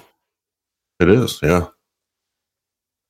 That's Look at all the songs that are not allowed to be on the radio anymore. The fucking mask thing, man. Like I, I had to go get blood work and uh, walk in, and there's signs everywhere about yeah, you have to wear a mask because it's a medical facility. Yeah. And I, I didn't. The woman's like, "Sir, you have to put a mask on." I go, "Well, I, I don't have that, and I don't wear those anymore." Sir, for us to render services, you have to have a mask on. I go, I like to breathe. Yeah. yeah, I'm like, uh, okay, do you have one? And she gives me a mask and I stick it on my fucking chin and they render services and I leave. It's like so fucking stupid. Oh yeah. Oh, I can't take it. It's absurd. And I can't stand seeing people with the fucking double masks on. Or when they're driving with Oh, please. it's car so by fucking themselves. unbelievable. And I've said the quote before that I saw online somewhere that, you know, if you're wearing your mask in your car alone, your commitment to stupidity is astounding. Like that's Yeah. fact. Exactly. So they're killing Beethoven. Yeah. They're they're just retconning Wow. Beethoven, you know, away from people's memories. You know, can- canceling things like taking away years of music and influence in people's lives with with the COVID policies. You know, ripping touring musicians off off of the road. You know, the, which is how they survive, uh, and putting people in positions where you know we don't have certain people anymore. Like we don't we don't have Riley from Power Trip anymore. We don't have Trevor from Black Dahlia Murder anymore. How many more aren't we going to have? That much. Yeah. So let, let's move on to something that um, I think uh, we're all very passionate about in this group because um, we have some good friends that have been. Pork. Oh, yeah, well, When you talking about the reruns of uh, Roseanne? absolutely. While eating pork. Eating pork for sure. Yeah. Um, uh, scrolling to the top weirdly because this is a weird link, but it says uh, crying Capitol police officer yes. Aquilo. Uh, what? How the fuck do you pronounce that? Queen Quill. Aquilino. Aquilino. It's Aquilino. Aquilino. Aquilino Gano. Aquilino. Yeah, name Gonell. Humiliated as he is caught in lie after lie under oath, likely committed perjury at January 6th criminal trial. Must see video of officer trolled outside courthouse. Now, the reason why I wanted to bring this up on uh, this episode is because uh, I, I posted something about this because when I when I scrolled down and past this piece of shit here, let me find it. Let me find it. Let me find it. This picture. I wanted to bring this up on this episode because this is why we do this. This is why we bring people like Chris on. This is why we focus our research and our time and our attention on things like this. This is the type of impact we're looking for. So, uh, this is a shout out to a friend, but this is a shout out to the people that we're looking to help out. Um, I just wanted to bring that up. But moving on. Let's talk about uh, Restoring America says healthcare workers are being subjected to vaccine mandates will get $10 million in legal settlements. So initially I went, fuck yeah, it's a win. And then I saw how much money they can get individually. Yeah. So it's a little win. Yeah. It's a baby if win. that. And then if you have Yeah. faith in the system, that the system will actually process it to pay out as you see posted here, But- that it even gets to that guys, point. they also had to. They were also forced to take the vaccine too. So no Yeah, one that's wins. correct. So it's not really a win because the fucking But it's something. It's something. But uh, I mean, you know, the the bitty little compensation over losing their job and now potentially having a, a lifetime of terrible side effects and repercussions Yeah, from that. rewriting your DNA. Yeah. that's all. Hey, allegedly. Allegedly, I know. And it's just like uh, we we do have a dear friend that uh, uh, sort of has not a lot of faith in the system that would have a lot to say about this as well. I wish he could be here with us, but it says a group of nearly 500 healthcare workers is slated to receive 10 million uh, payout in first of its kind settlement challenging their hospital's COVID 19 vaccine mandate. The coalition of workers at North Shore University Health System in Illinois filed their suit in October of 2021, alleging the healthcare facility was illegally refusing to grant religious exemptions to the mandate. Wow. Now it says the July 29th settlement agreement by the state's Northern District Court means 473 current and former healthcare uh, workers uh, soon to receive compensation for being denied religious exemptions from the healthcare system's vaccine requirement. Liberty Counsel, the legal group uh, representing 13 plaintiffs, said the settlement should serve as a strong warning to employers across the nation that they cannot refuse to accommodate those with sincere religious objections to forced vaccination mandates. According to a statement from Horatio Mihet, vice president of legal affairs at the group. So, I mean, yay! Is this is this a precedent that can be set now uh, for future cases? I hope so. As we see the dominoes wow. falling here, uh, what else do the dominoes hit, John Henry? Is there state funding in these hospital systems? Like, if you have case after case and settlement after settlement with group after group that you've damaged over a course of years that you cannot sue these pharmaceutical companies for, who are they going to sue? We've talked about this before. Of course, because Big Pharma is not liable. This is Cloward and Piven. Like, this is yeah. a way to collapse the system. If you want to destroy mm-hmm. the American healthcare system, you make it unfucking workable financially. So you you fucking yeah. throw the game. You fuck the system. Every single time that now that somebody wants to sue in these cases, and I'm not saying that they don't have a right to sue, they were damaged. They were fucking lied to. Yeah. I would go out on a limb and say that they were fucking lied to. Yeah. Now, if they sue and this damages the healthcare system, I'm just saying we all rely on these healthcare systems, do we not, John Henry? Do- doesn't that put us in a position where we're, we now need parallel healthcare in this economy that we that we need to build? if, if, There's no infrastructure yeah, for it. If you build it, they will come, Fucking folks. Scary. I promise you, yeah. there's no infrastructure. In that general. ain't no bullshit from that movie. True. Like, there's a lot of things that are that are bullshit in movies, and Chris Chris Graves could probably fill you in on some of that too. But that, when it comes down, to they live. yeah. But I'm saying, like, when when it comes down to if you build movie. it, they will come. Like, build some parallel healthcare oh, systems. Yeah. Okay. Yeah. Yeah. Because he had said they live earlier, and I'm still got that in my brain. Yeah. Yeah. Uh, Field of Dreams. Yeah. If you build it, they will come. But uh, that was in the movies, folks. And uh, Hollywood, uh, as we know, doesn't have our best interests at hand. Oh, that's very true. Or in mind. It's like, like look at the fucking compensation for this. Yeah. Yes. Anyone who lost a job due to their inability to comply with the mandate is eligible to receive $25,000.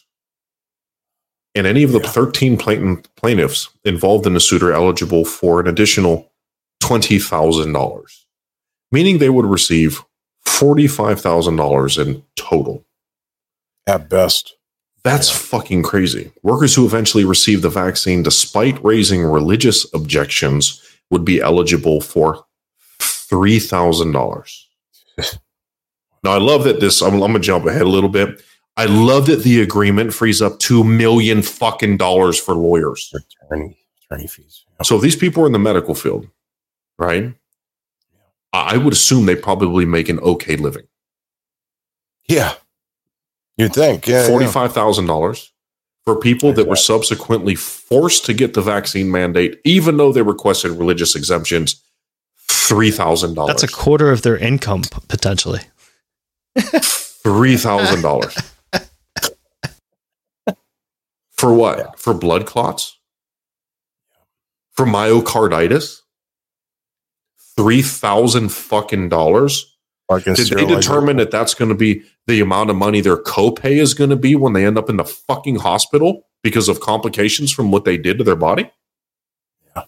This is so insulting, man. And it just pisses me off because, like, when I saw this initially, my first inclination was, yeah. And then I read this. And I went, is that it? That's how we fucking stifle these people? Hey, here's a couple dollars. Go run along now. For real? But John Henry, John Henry, they were they were offering to give away uh, lotto tickets and shit. Oh, and free fucking donuts and crispy and donuts and all, and yeah, and uh, hand jobs and all. Yeah, okay, this wasn't a consorted effort, not exactly. at all. No, this wasn't yeah. completely fucking uh, strategized. When you have fucking Krispy Kreme giving out fucking donuts that, that was ad council dollars. You folks. got a fucking job. That was ad council dollars ripped from your tax dollars. Guaranteed. And they're the ones that plaster the billboards on your fucking highways. They're the ones that run the mm-hmm. commercials mm-hmm. when you're trying to watch anything that's on real television, which is I try not to watch. Well, just much, put it this way: this is the only vaccine in history. I might be wrong, but I have a, a good feeling that I'm not. It's the only vaccine in history that ha- needed the assistance of a PR firm. Until now. Ladies and gentlemen, here comes monkeypox. Monkey Watch your buttholes. Yeah, here yeah, comes yeah. here comes monkeypox. Yeah. Or the next uh the next Transformers sounding variant. Absolutely. Wow. John Henry, you just shared that little video to me of the uh, Russian car bomb. Fucking crazy. Wow. Man. That's uh that's pretty wild, folks. That we live in a world that we do yeah. this to one another that that certainly could be a pivotal moment whether or not that was a false flag on their side or a legitimate Ukrainian attack or Russian citizens that were sick of that shit that Putin might go fuck it drop a nuke. Flatten the city. You all the people. Oh yeah. Yeah. But like how in the dark are we truly whenever it comes to those matters at this point? Like pitch fucking yeah, black. Like we're in the we're in the total like you you mentioned being in the wilderness a lot when it, when it comes to these things, yeah. like and and being the, in the mm-hmm. sort of like my mindset with it has been. We don't talk a, a shit ton about Ukraine related stories on the show recently because I, I really got uh, I don't have a lot for you there. I, I just I I really don't yeah. give it a lot of thought because my process with it is is like this is just this is just another way that the system funds itself, folks. Let me go ahead and just answer your question a little bit more vivid. Yeah. Of a description. I want to Folks, let me paint a picture for you for a second.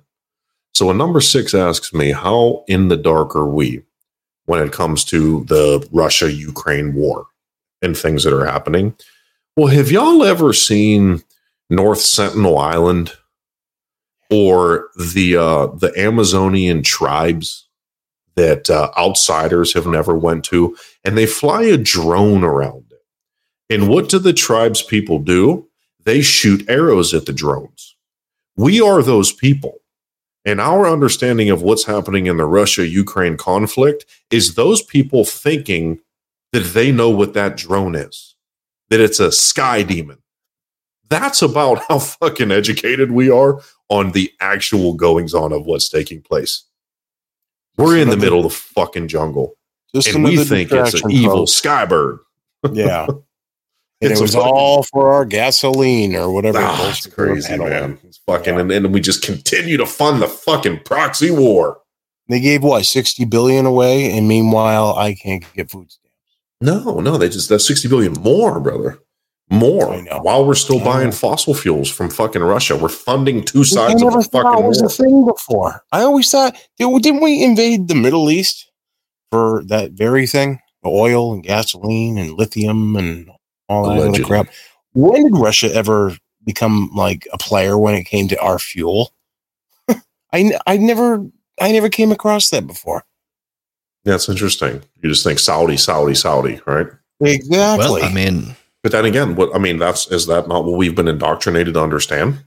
If our whole lives have we not just heard Saudi oil, Saudi oil, Saudi oil, and now Russia, the new boogeyman, now oh, they're yeah. a player in our fuel system. No one questions this shit. Well, when it comes down to it too, like when you look at our setups over there, I believe that we sort of do things to maintain a certain balance, if you will. So if you want to set up a a do you know? Well, well, uh, but yeah, I'll tell you, it was it was to take everyone's mind off of the COVID shit that was starting to fail. It's the fucking whoop de doo, man. Well, yeah, I mean, it was the it was the thing that took the COVID off the headlines, and literally it was Ukraine the next day. And I remember it. Me and me and Donald talked about that exact same thing. Well, I, I think that uh, when you go back to 2014 is what I'm saying. Like when you Oh yeah, yeah. yeah. When you when I'm getting more. No, no, no. I, I, I, was I was thinking like when you I, have watched that one RT documentary um, on the yeah. that was banned that that made a little bit of press and I think the Rumble supported it or something like that. But um, I so, I went and and watched it and.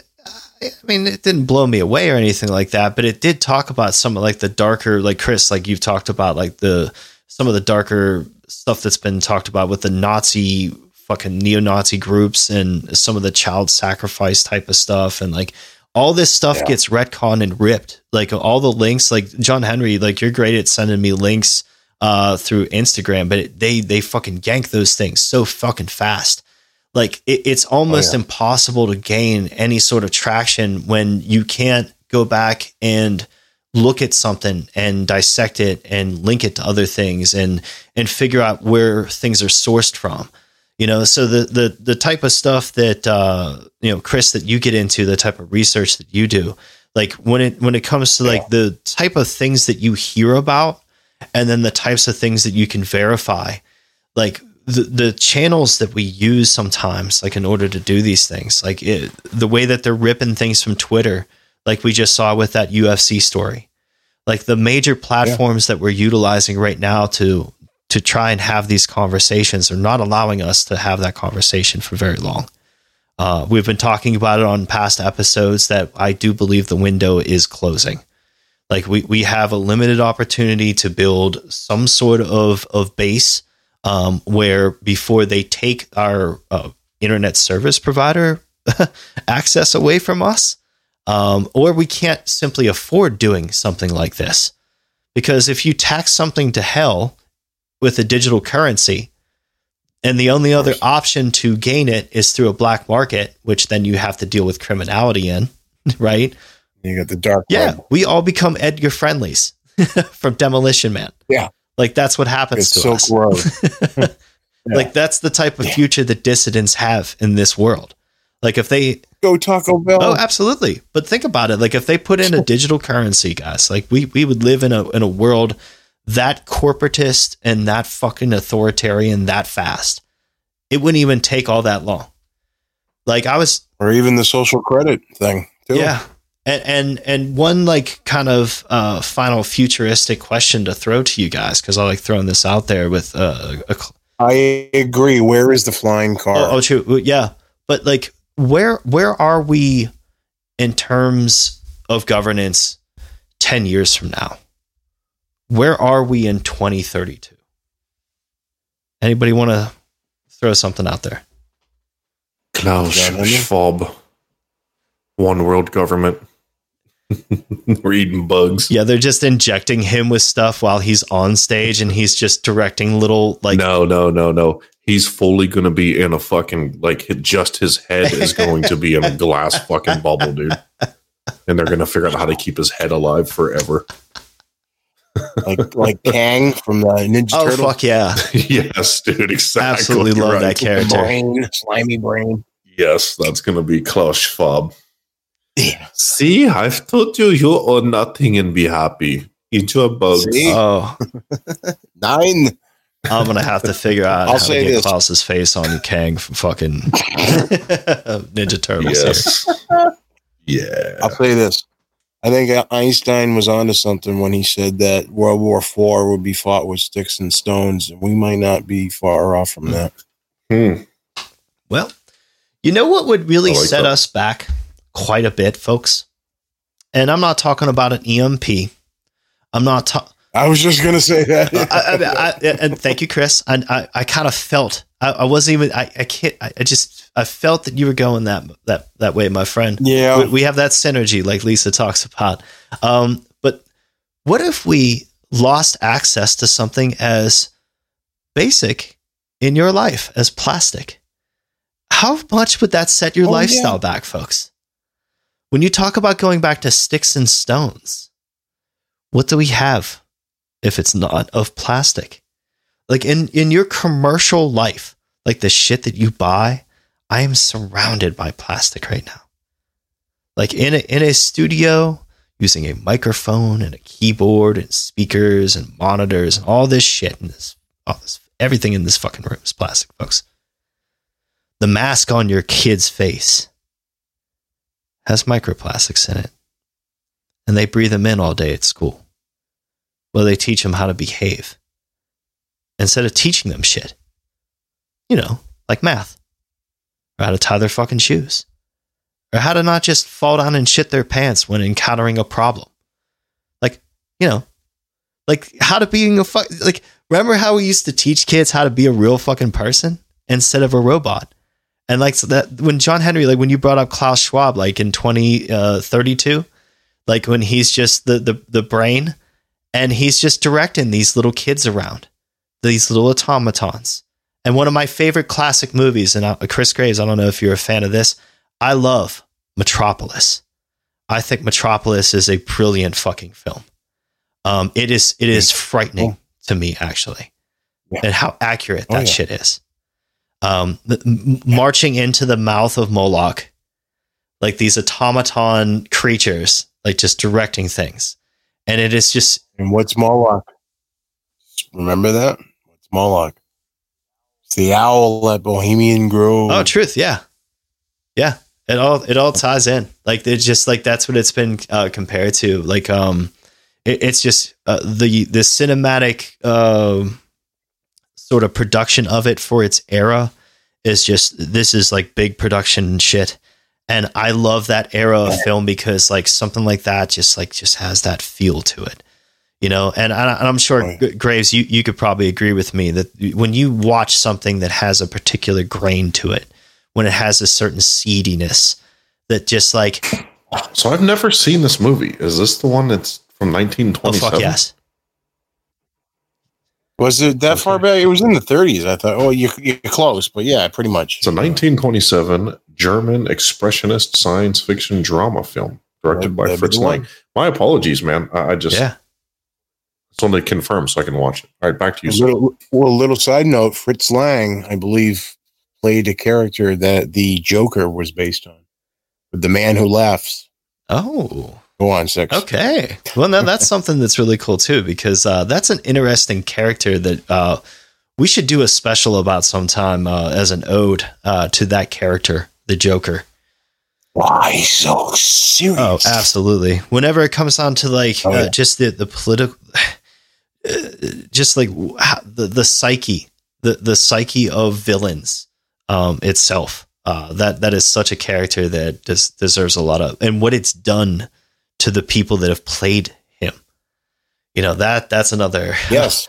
Man, when you talk about impact of stuff, I mean, when you talk about the impact of media and priming and like the the effect of uh, propaganda. John Henry, you had something to say? Oh yeah. Oh yeah. Uh, sorry, I'm learning about Metropolis and I love finding little fucking nuggets. So a lot of people online are going, "Is Metropolis a lost movie?" You guys ready for this? Fritz Lang's Metropolis will be seen with new eyes once the lost footage is restored. It is the most sensational find in recent film history. A nearly complete print of Fritz Lang's Metropolis has been discovered in Buenos Aires. The fucking Nazis took that movie with them. Yes. Because it's amazing how right. many Nazis are in Buenos Aires they still That's like right. have the ornamental shit.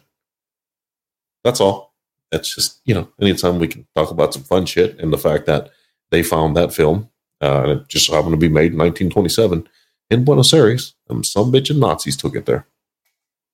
You want to know something else about Mr. Fritz Lang being uh, basically uh, responsible for uh, Jerry Robinson creating the Joker in, in the Batman comics. It leads all the way up to what's on my arm right here. Not that anyone would really care for the oh, most here, part. I, I flip back to the yeah. I'm a fan. Oh yeah, we're, we're definitely oh. going to have to get some Joker fans really, on and. Uh, very faded now, but yeah, one, uh, I'm a big fan of that character. Just represents chaos, and I'm a fan of the Dark Knight as well. You know, on the other end of it. oh know? hell yeah! No, that's that that takes me way back, man. That's uh, but uh, let's uh, going back to the darkness though. Um, yeah, but yeah, all that aside, all that aside yeah, imagine a world minus plastic. Um, it says here that uh, bioplastics companies are struggling to meet demand. Um, it says as bioplastic materials transition from being a nice to have to materials with a strong and viable business case, manufacturers are racing to keep up with demand. So as they're manipulating this plastics market, John Henry, as we're being pushed into the green initiatives and they're moving from one thing to another, and it's just a transfer of wealth, really, as we've we've looked at. Um, what it's causing is it's causing a backup or a clog, in my opinion. So when you have a transition of, of power of any sorts, you know that, that, there's just there's going to be a ruffling of feathers for a little while, and then it settles. But it usually settles in the pockets of someone else. Uh, so, um, but also with this though, a thing that's sort of pressed this demand, and one of the things that kind of uh, made me made me think a little bit more about this though was uh, there was all kinds of plastic bag shortage deals going on when it came down to the last big vaccine rollout. I don't know about you folks, but I think that there's still a card that they can play before the midterm elections that maybe some of us have forgotten about because it's so fucking common to hear that so and so has contracted COVID and they're experiencing mild symptoms, John Henry. and they're thankful that they've had their 17th booster from from that Pfizer installed toilet seat that they have now. That every time that they sit down that it just it, it randomly selects what vaccine booster that you receive. Or else you just don't poop. That's the kind of world that they want to live in with a ball gag in their mouth and they'll enjoy it keep going yeah yeah you know chris well, well, I've seen Pulp Fiction. I'm glad none of you folks can see Chris's camera now. yeah. I mean, but yeah, these are the bring out the gimp people, like for sure. like this is that's a bumper yes. sticker or a tattoo. Those people are the bring out the gimp people. Like they will do anything. They will still wear their cloth mask in the hot fucking sun to to a festival. They'll they'll still walk around city streets. They'll ride bikes, ride bikes, John Henry, with a fucking mask on their face. They will work out with a mask on. You disgusting. Does that make any sense? You disgust me. And filled with microplastics. So when you when you create a sort of bubble, when you create like a, a, a giant leap in demand in another sector, um, what might that do to the rest of the other sectors underneath? You say the, all the consumer ones. So think about all the different shit that you buy that's packaged in plastic every single fucking day how much stuff that arrives to you that relies on being in plastic. That's a lot. If you cut that out, where's that demand go? Can you just get wood anywhere? Well, I when I wake up.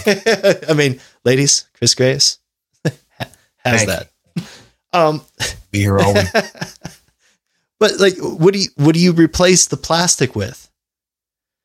Well, you would replace it with all of this bioplastic stuff, right? yeah. So when you create, what do you think the end game is? You see this? what I'm saying? When we talk about yeah. Hegelian dialectic, when we talk about setting yeah. up fucking marks in this country, those uh, those bring out the gimp motherfuckers. this is what this is what I feel funded. like the whole the whole country was the gimp in you know the last two years. Truth. Truth. We've all we've, we've all been in a gimp type of situation. Some of us have escaped with the samurai sword. Some of us are still there getting um getting a let Some of us are Ving Yeah. Rhames and uh, yeah, serving time. yeah. yeah. Yeah. Oh, rape is Yep, bad. right. It is bad, folks. But you know, that, and that's the type of thing. Like, if we're gonna allow them to exploit, right, us by stealing our tax dollars to pay for unnecessary vaccines that they're gonna shove into children's arms, that they could potentially give them myocarditis and ruin their life, and they'll get two thousand dollars for that. Like that. Who won there? They won. They got to push this market, they got to exploit it. It pushed the plastics market. And now every time you buy something that incorporates plastic in it, you're going to pay more. Now, here's what happens if there's a big shortage. Here's, here's a scenario to throw out for you, gentlemen. What if the plastic shortage got to an extent where consumer plastics or medical plastics, which one do you choose? Well, gee, I don't want to get be in a situation where, you know, I can't get my favorite fucking gelato, John Henry. But if I fall down the fucking stairs and they need to like shoot something into me to make sure that I'm I'm feeling just well as they do surgery on me or something, yeah, I'm just saying it can happen. I'm kind of a klutz. Um, if if that fucking happens, I want to be able to get the plastic syringe. It's better than the gelato, you know, in that in that you know exchange. But uh, I, but when you press that even, what happens? Oh, I'm sorry, sir. Um, the treatment that we were going to give you isn't available. Well, why is that? Well, because they don't make those things anymore. So your leg's just going to fall off. Thank you and fuck you and goodbye. you know, that's they say to me when I leave friends. yes. it's like you know, what do they say to you when they don't have it? Like we we always we're always in a place like even if you uh you know we've done stories with these these poor folks they get across the borders and go to a hospital when they have stuff for them. Chris, I, I just want you to know that I found that comment hilarious. Thank you. I'll be here all, all week. I think. I Yeah. tried to do something. Sorry, man. Yeah, that was cracking me up. Oh, man. a very important Truth hurts. You? That shit was funny.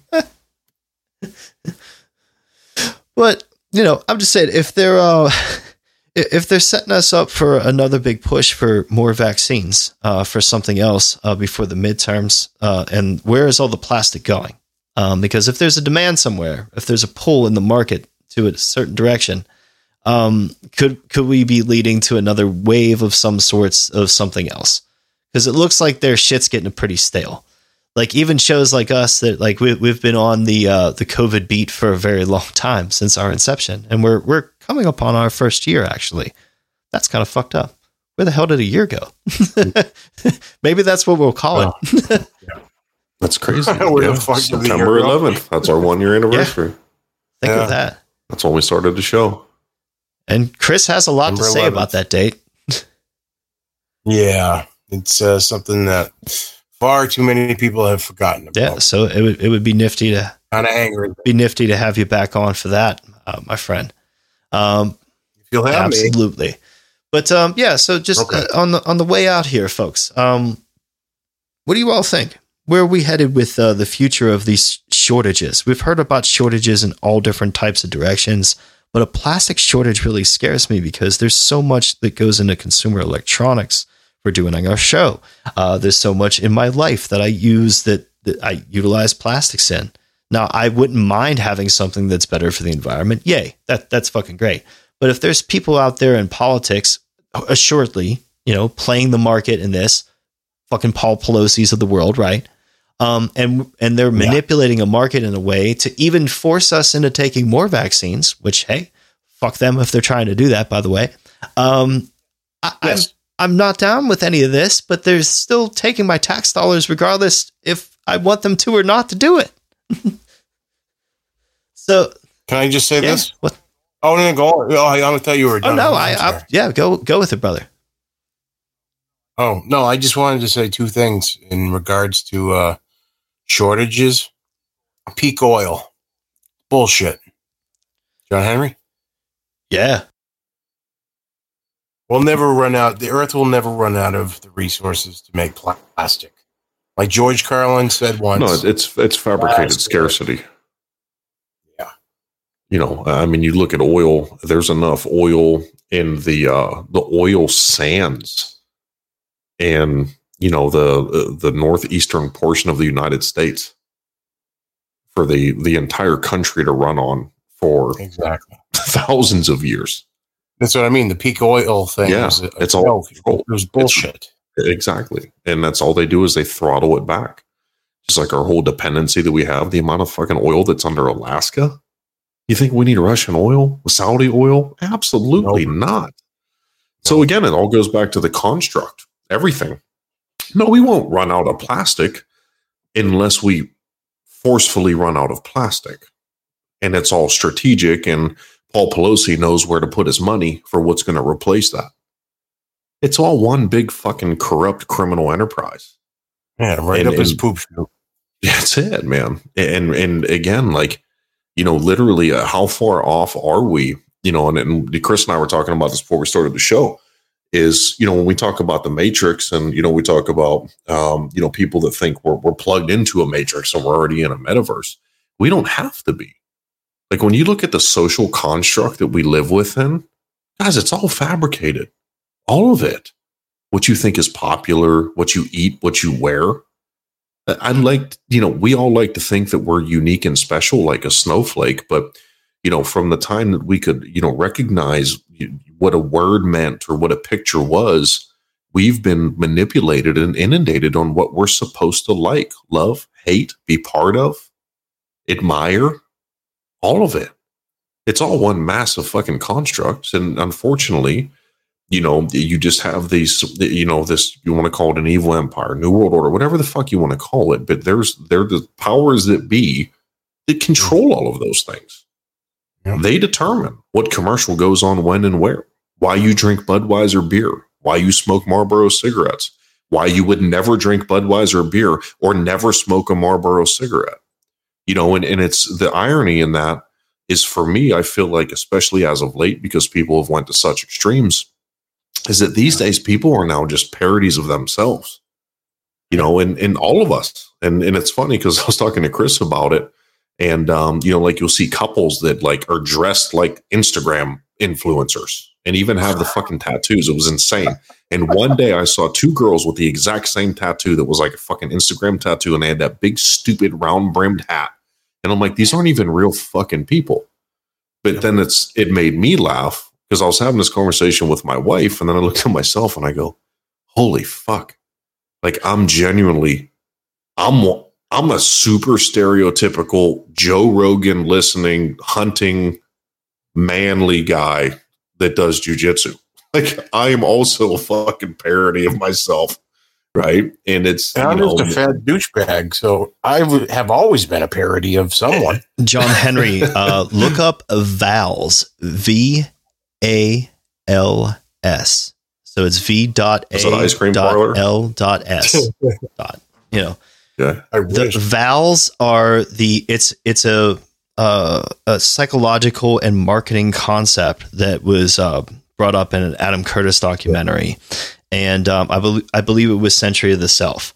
And it talked about, yeah, and what blew my mind about it was, is that they talked about lifestyle people, and there was a certain uh, category they that they had, and that category was called experiencers. And and when it was like when someone reads you your fucking like horoscope or something like that, or like kind of re- mm. reads you really well, the whole entire read on being an experiencer was described to the T my person like my my personality or my persona if you will. Like and yeah and it was just like it was riveting because i was like oh you bastards. Because well it's funny too because like you think that like what what we do our conversations a podcast that we like to think that we're like outside of the box thinkers but we're really not right you know i mean I, I wish we were um, but really, the only thing that, that is it's the collective, and that's why I say so much. Like, hey, you know, to you listening out there, this is your show, right? We're just participants in it, or we're just maestros. That's all. Um, you know, but that doesn't mean it's any less important for us to have the community that we have, you know, and, you know, you know, Gary, we were hoping Gary would jump on tonight and we appreciate Chris being here because you, I mean, we're accomplishing things to, collectively together as a community.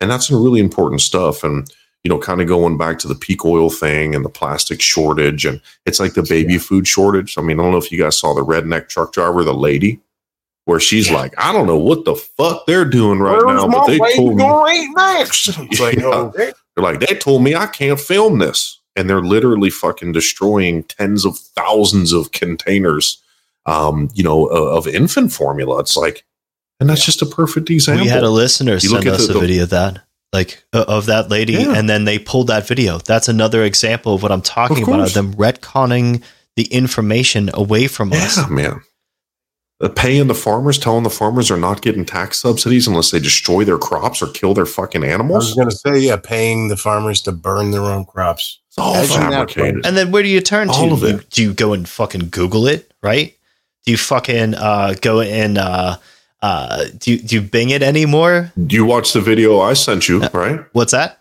About when searching stuff online. Oh, oh it's disgusting, man. It's unreal. It's, it, the difference is that since I switched to using Brave, like in researching things, is so much different uh, of an experience than than I've had like in using any type of uh, uh, other corporate product. Uh, and especially since I told DuckDuckGo to go fuck itself. Um, yeah, yeah, duck, duck, go, duck, fuck, yeah, go. yeah, duck, duck, go fuck yourself. Fuck. Yeah, absolutely. so, I mean, th- th- yeah. that type of um, thing just makes a difference for me. That's, fuck, fuck, no. That's what I meant to yeah, say. Yeah, Sorry. yeah. But uh, regardless, I mean, uh, that that's why I use uh, Brave Talk for for these sessions that we do. Um, that that's why I try and utilize as many type of uh, you know alternative things as I can. Um, I hope that in in some ways that we can uh, find some better ways to communicate with uh, our audience. And like you said, John Henry, like this isn't just our show; like this is the audience's show. Like we're here to kind of you know help uh, you know, bring things uh, into the collective consciousness. And um, I think that with uh, something that we can focus on potentially in the future, and it's been talked about here. Um, Twitter Spaces has been uh, a successful place thus far for conversations uh, with our friends uh, Don Jeffries um, and uh, this person here, Lisa Belanger. She does Critical Liberty Zone now, and you can find her on Twitter. So I'm just going to give some shout outs here before we get to final thoughts. But um, I, just wanted to give that shout out because I've had some thoughts about doing some spaces maybe. And uh, the thing is, is that I, it's when we talked about fundamentals here at the show, like what our fundamentals are. I don't want to build up a lot of things on things that can just go boom overnight, right? I don't want to make Twitter Spaces the hot spot to listen to our conversations because they can take that from us, John Henry. They can take that shit from us anytime they want to. And and and YouTube has fucked us in our relationship so we don't we do not, not a have way. a good corporate relationship with Alphabet. They can go suck it. No lube. We yeah. basically got monkeypox in the butt from yeah. YouTube. No lube. Yeah, that's basically what they send you. Raw dogging it and you were like, I didn't even make contact, or I'm just a dog. I don't know if you heard about the dog contacting it too. I heard uh, Dan Smots. Yeah, he's like, I just walked by the house. I didn't. Yeah, d- it was a story I listened to on uh, Dan Smots and uh, Robbie Bernstein's podcast that they did together, and just the, the disgusting oh. thing about a dog getting it is like. How what what is the what is the innocent explanation as uh, Steve Davis mm. would ask like what is what what is mm. the innocent explanation for that dog getting monkeypox in his anus? Yeah. Come on, folks. Well, it's kind of oh, like the kids, the, the two kids that got it. Oh. Uh, like the two kids oh. that got it. It's like, what the fuck? Yeah. I mean, but that's that's what I'm talking about. If you wanted something that could stigmatize people, if yeah. you wanted to manufacture something that can instantaneously stigmatize people, give them the pock, give them a mark. There you have it. It's funny. Rogan summed it up the best. Yeah, yeah, yeah. Fucking Rogan fanboy. Shut up, everybody. Uh, and he said, he said, ninety-eight percent of people that um, have uh, have gotten monkeypox uh, got it from having gay male to male sex, and the other two percent are liars. I just thought that was perfect, man. I think I stepped in something fierce here. like you, they couldn't have summed it up any better than that. Absolutely. Yeah.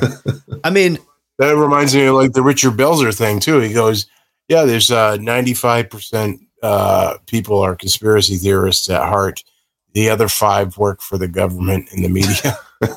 That's funny. I like oh, that. yeah. God rest uh, Richard Belzer's soul, man. I, I I hope not. He's going to be one of my guests coming up. What are you talking about? Do you know something I don't? oh my god, that was creepy and awesome at the same time. Who are you really thinking about? Just to clarify, this Bel- guy's not Richard dead. Belzer, the, What's going yeah, he's on? not dead at the all. Comedian? No, he's in France. Yeah. I know I'm uh, being hundred percent with you. I'm uh, in the process of uh, getting him on my podcast. Did I just have like a like a Mandela effect yeah. moment here? Hey, Chris, allegedly. yeah, who, who, are you thinking? Really thinking? Like of? the JFK conspiracy theory uh, linked? Like, yeah, Richard Belzer, Law and Order, and he's a comedian. Yeah, I'm stumped. Well, folks, I, thought, I, think it's time to wrap up the yeah. show. Rest in peace to my uh, future, my upcoming guest. Oh, that's awesome. That is so crazy, bro. Not awesome. Who are you thinking of? I'm very curious. I don't mean to derail the show, but like, no, um, no, I was thinking of that. There's there's some sort of comedian that's like tied in a lot of conspiracy stuff that uh, passed away. Yeah, that, that would be him. I don't know. I might be mixing up names here. I might be mixing up names. Oh, this, hmm. Huh.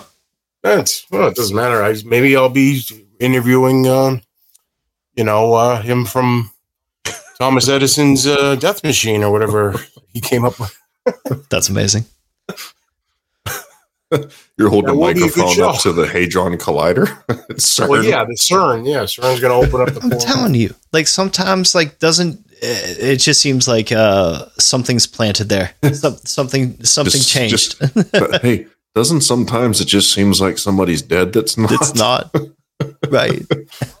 well, I'll tell you the one that creeps me out the most is the I remember, I vividly remember watching Ed McMahon working for Publishers Clearinghouse and bringing one of those goofy, oversized checks to the winners on commercials on Saturday mornings because they would interrupt my cartoons. And now they say he never worked for Publishers Clearinghouse or never was holding oversized uh, fake checks and all this other stuff. And I remember that, and a lot of other people do too. Wait oh, Very vividly. I, I can't even go down this road right now. I'm not alone. No, I'm like, wait a minute. Yes, he did. Oh, son of a bitch. They say now he didn't. CERN. Fucking CERN. CERN. I'm telling you, yeah. that's one of the things they say about when they start CERN is it creates these ripples and yep. these tears and that exactly. whenever and they just you know it was July fifth they had that fucker running.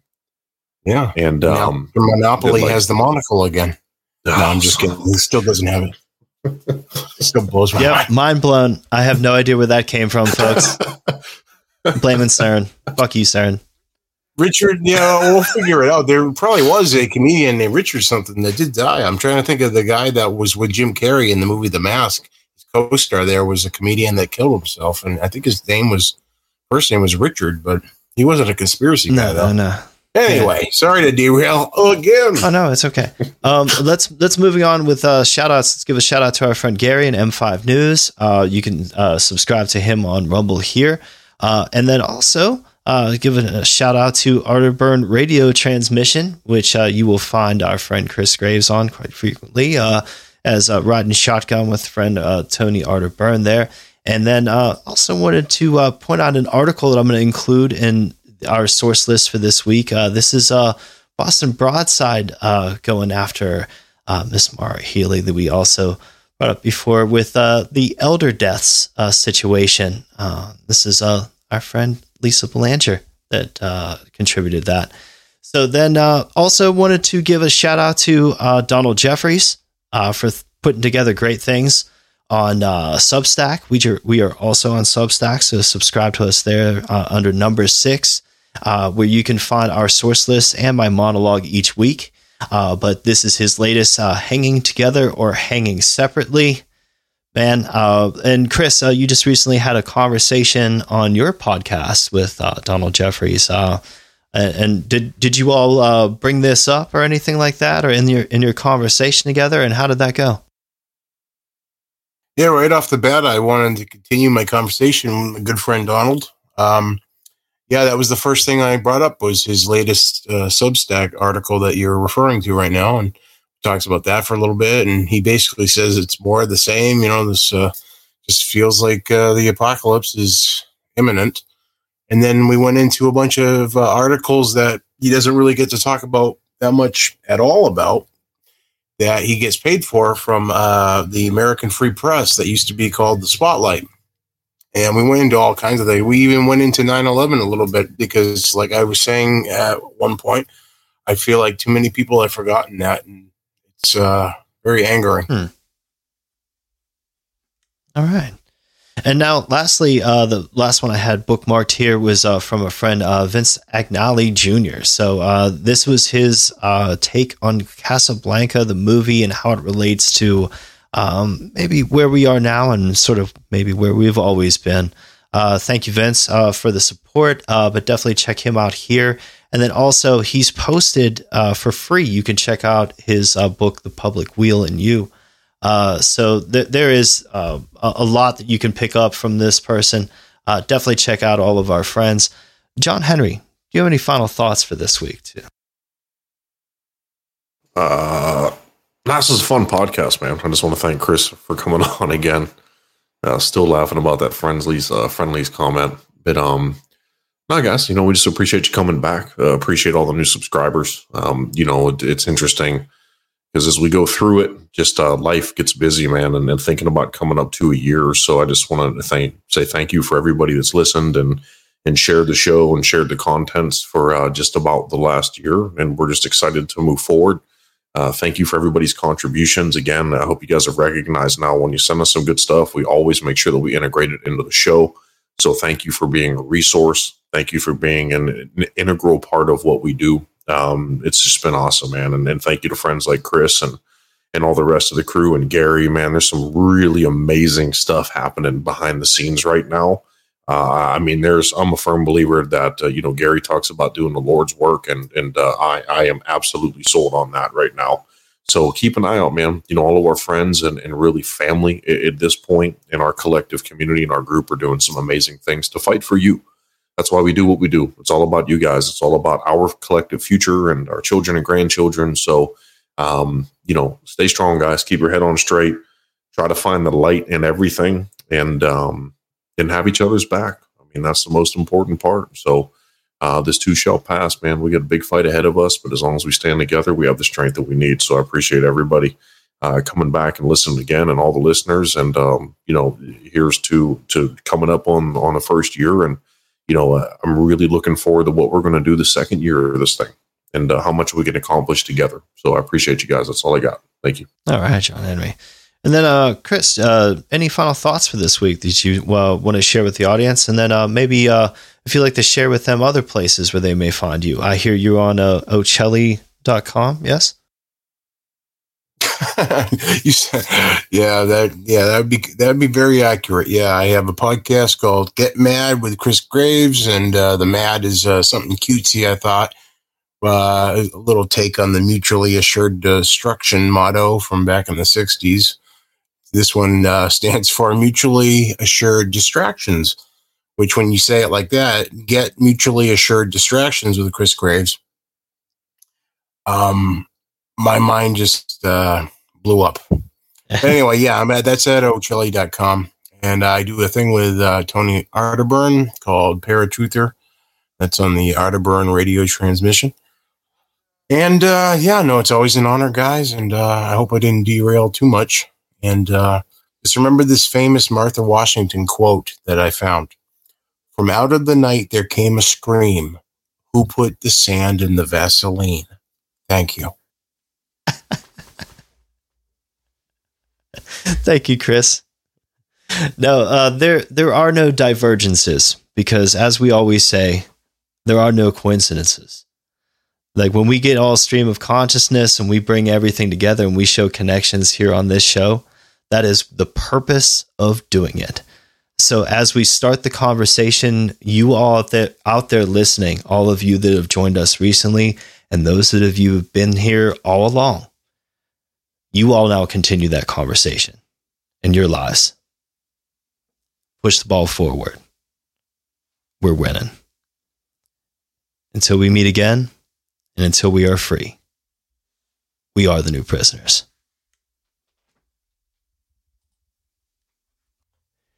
Thank you for listening to The New Prisoners.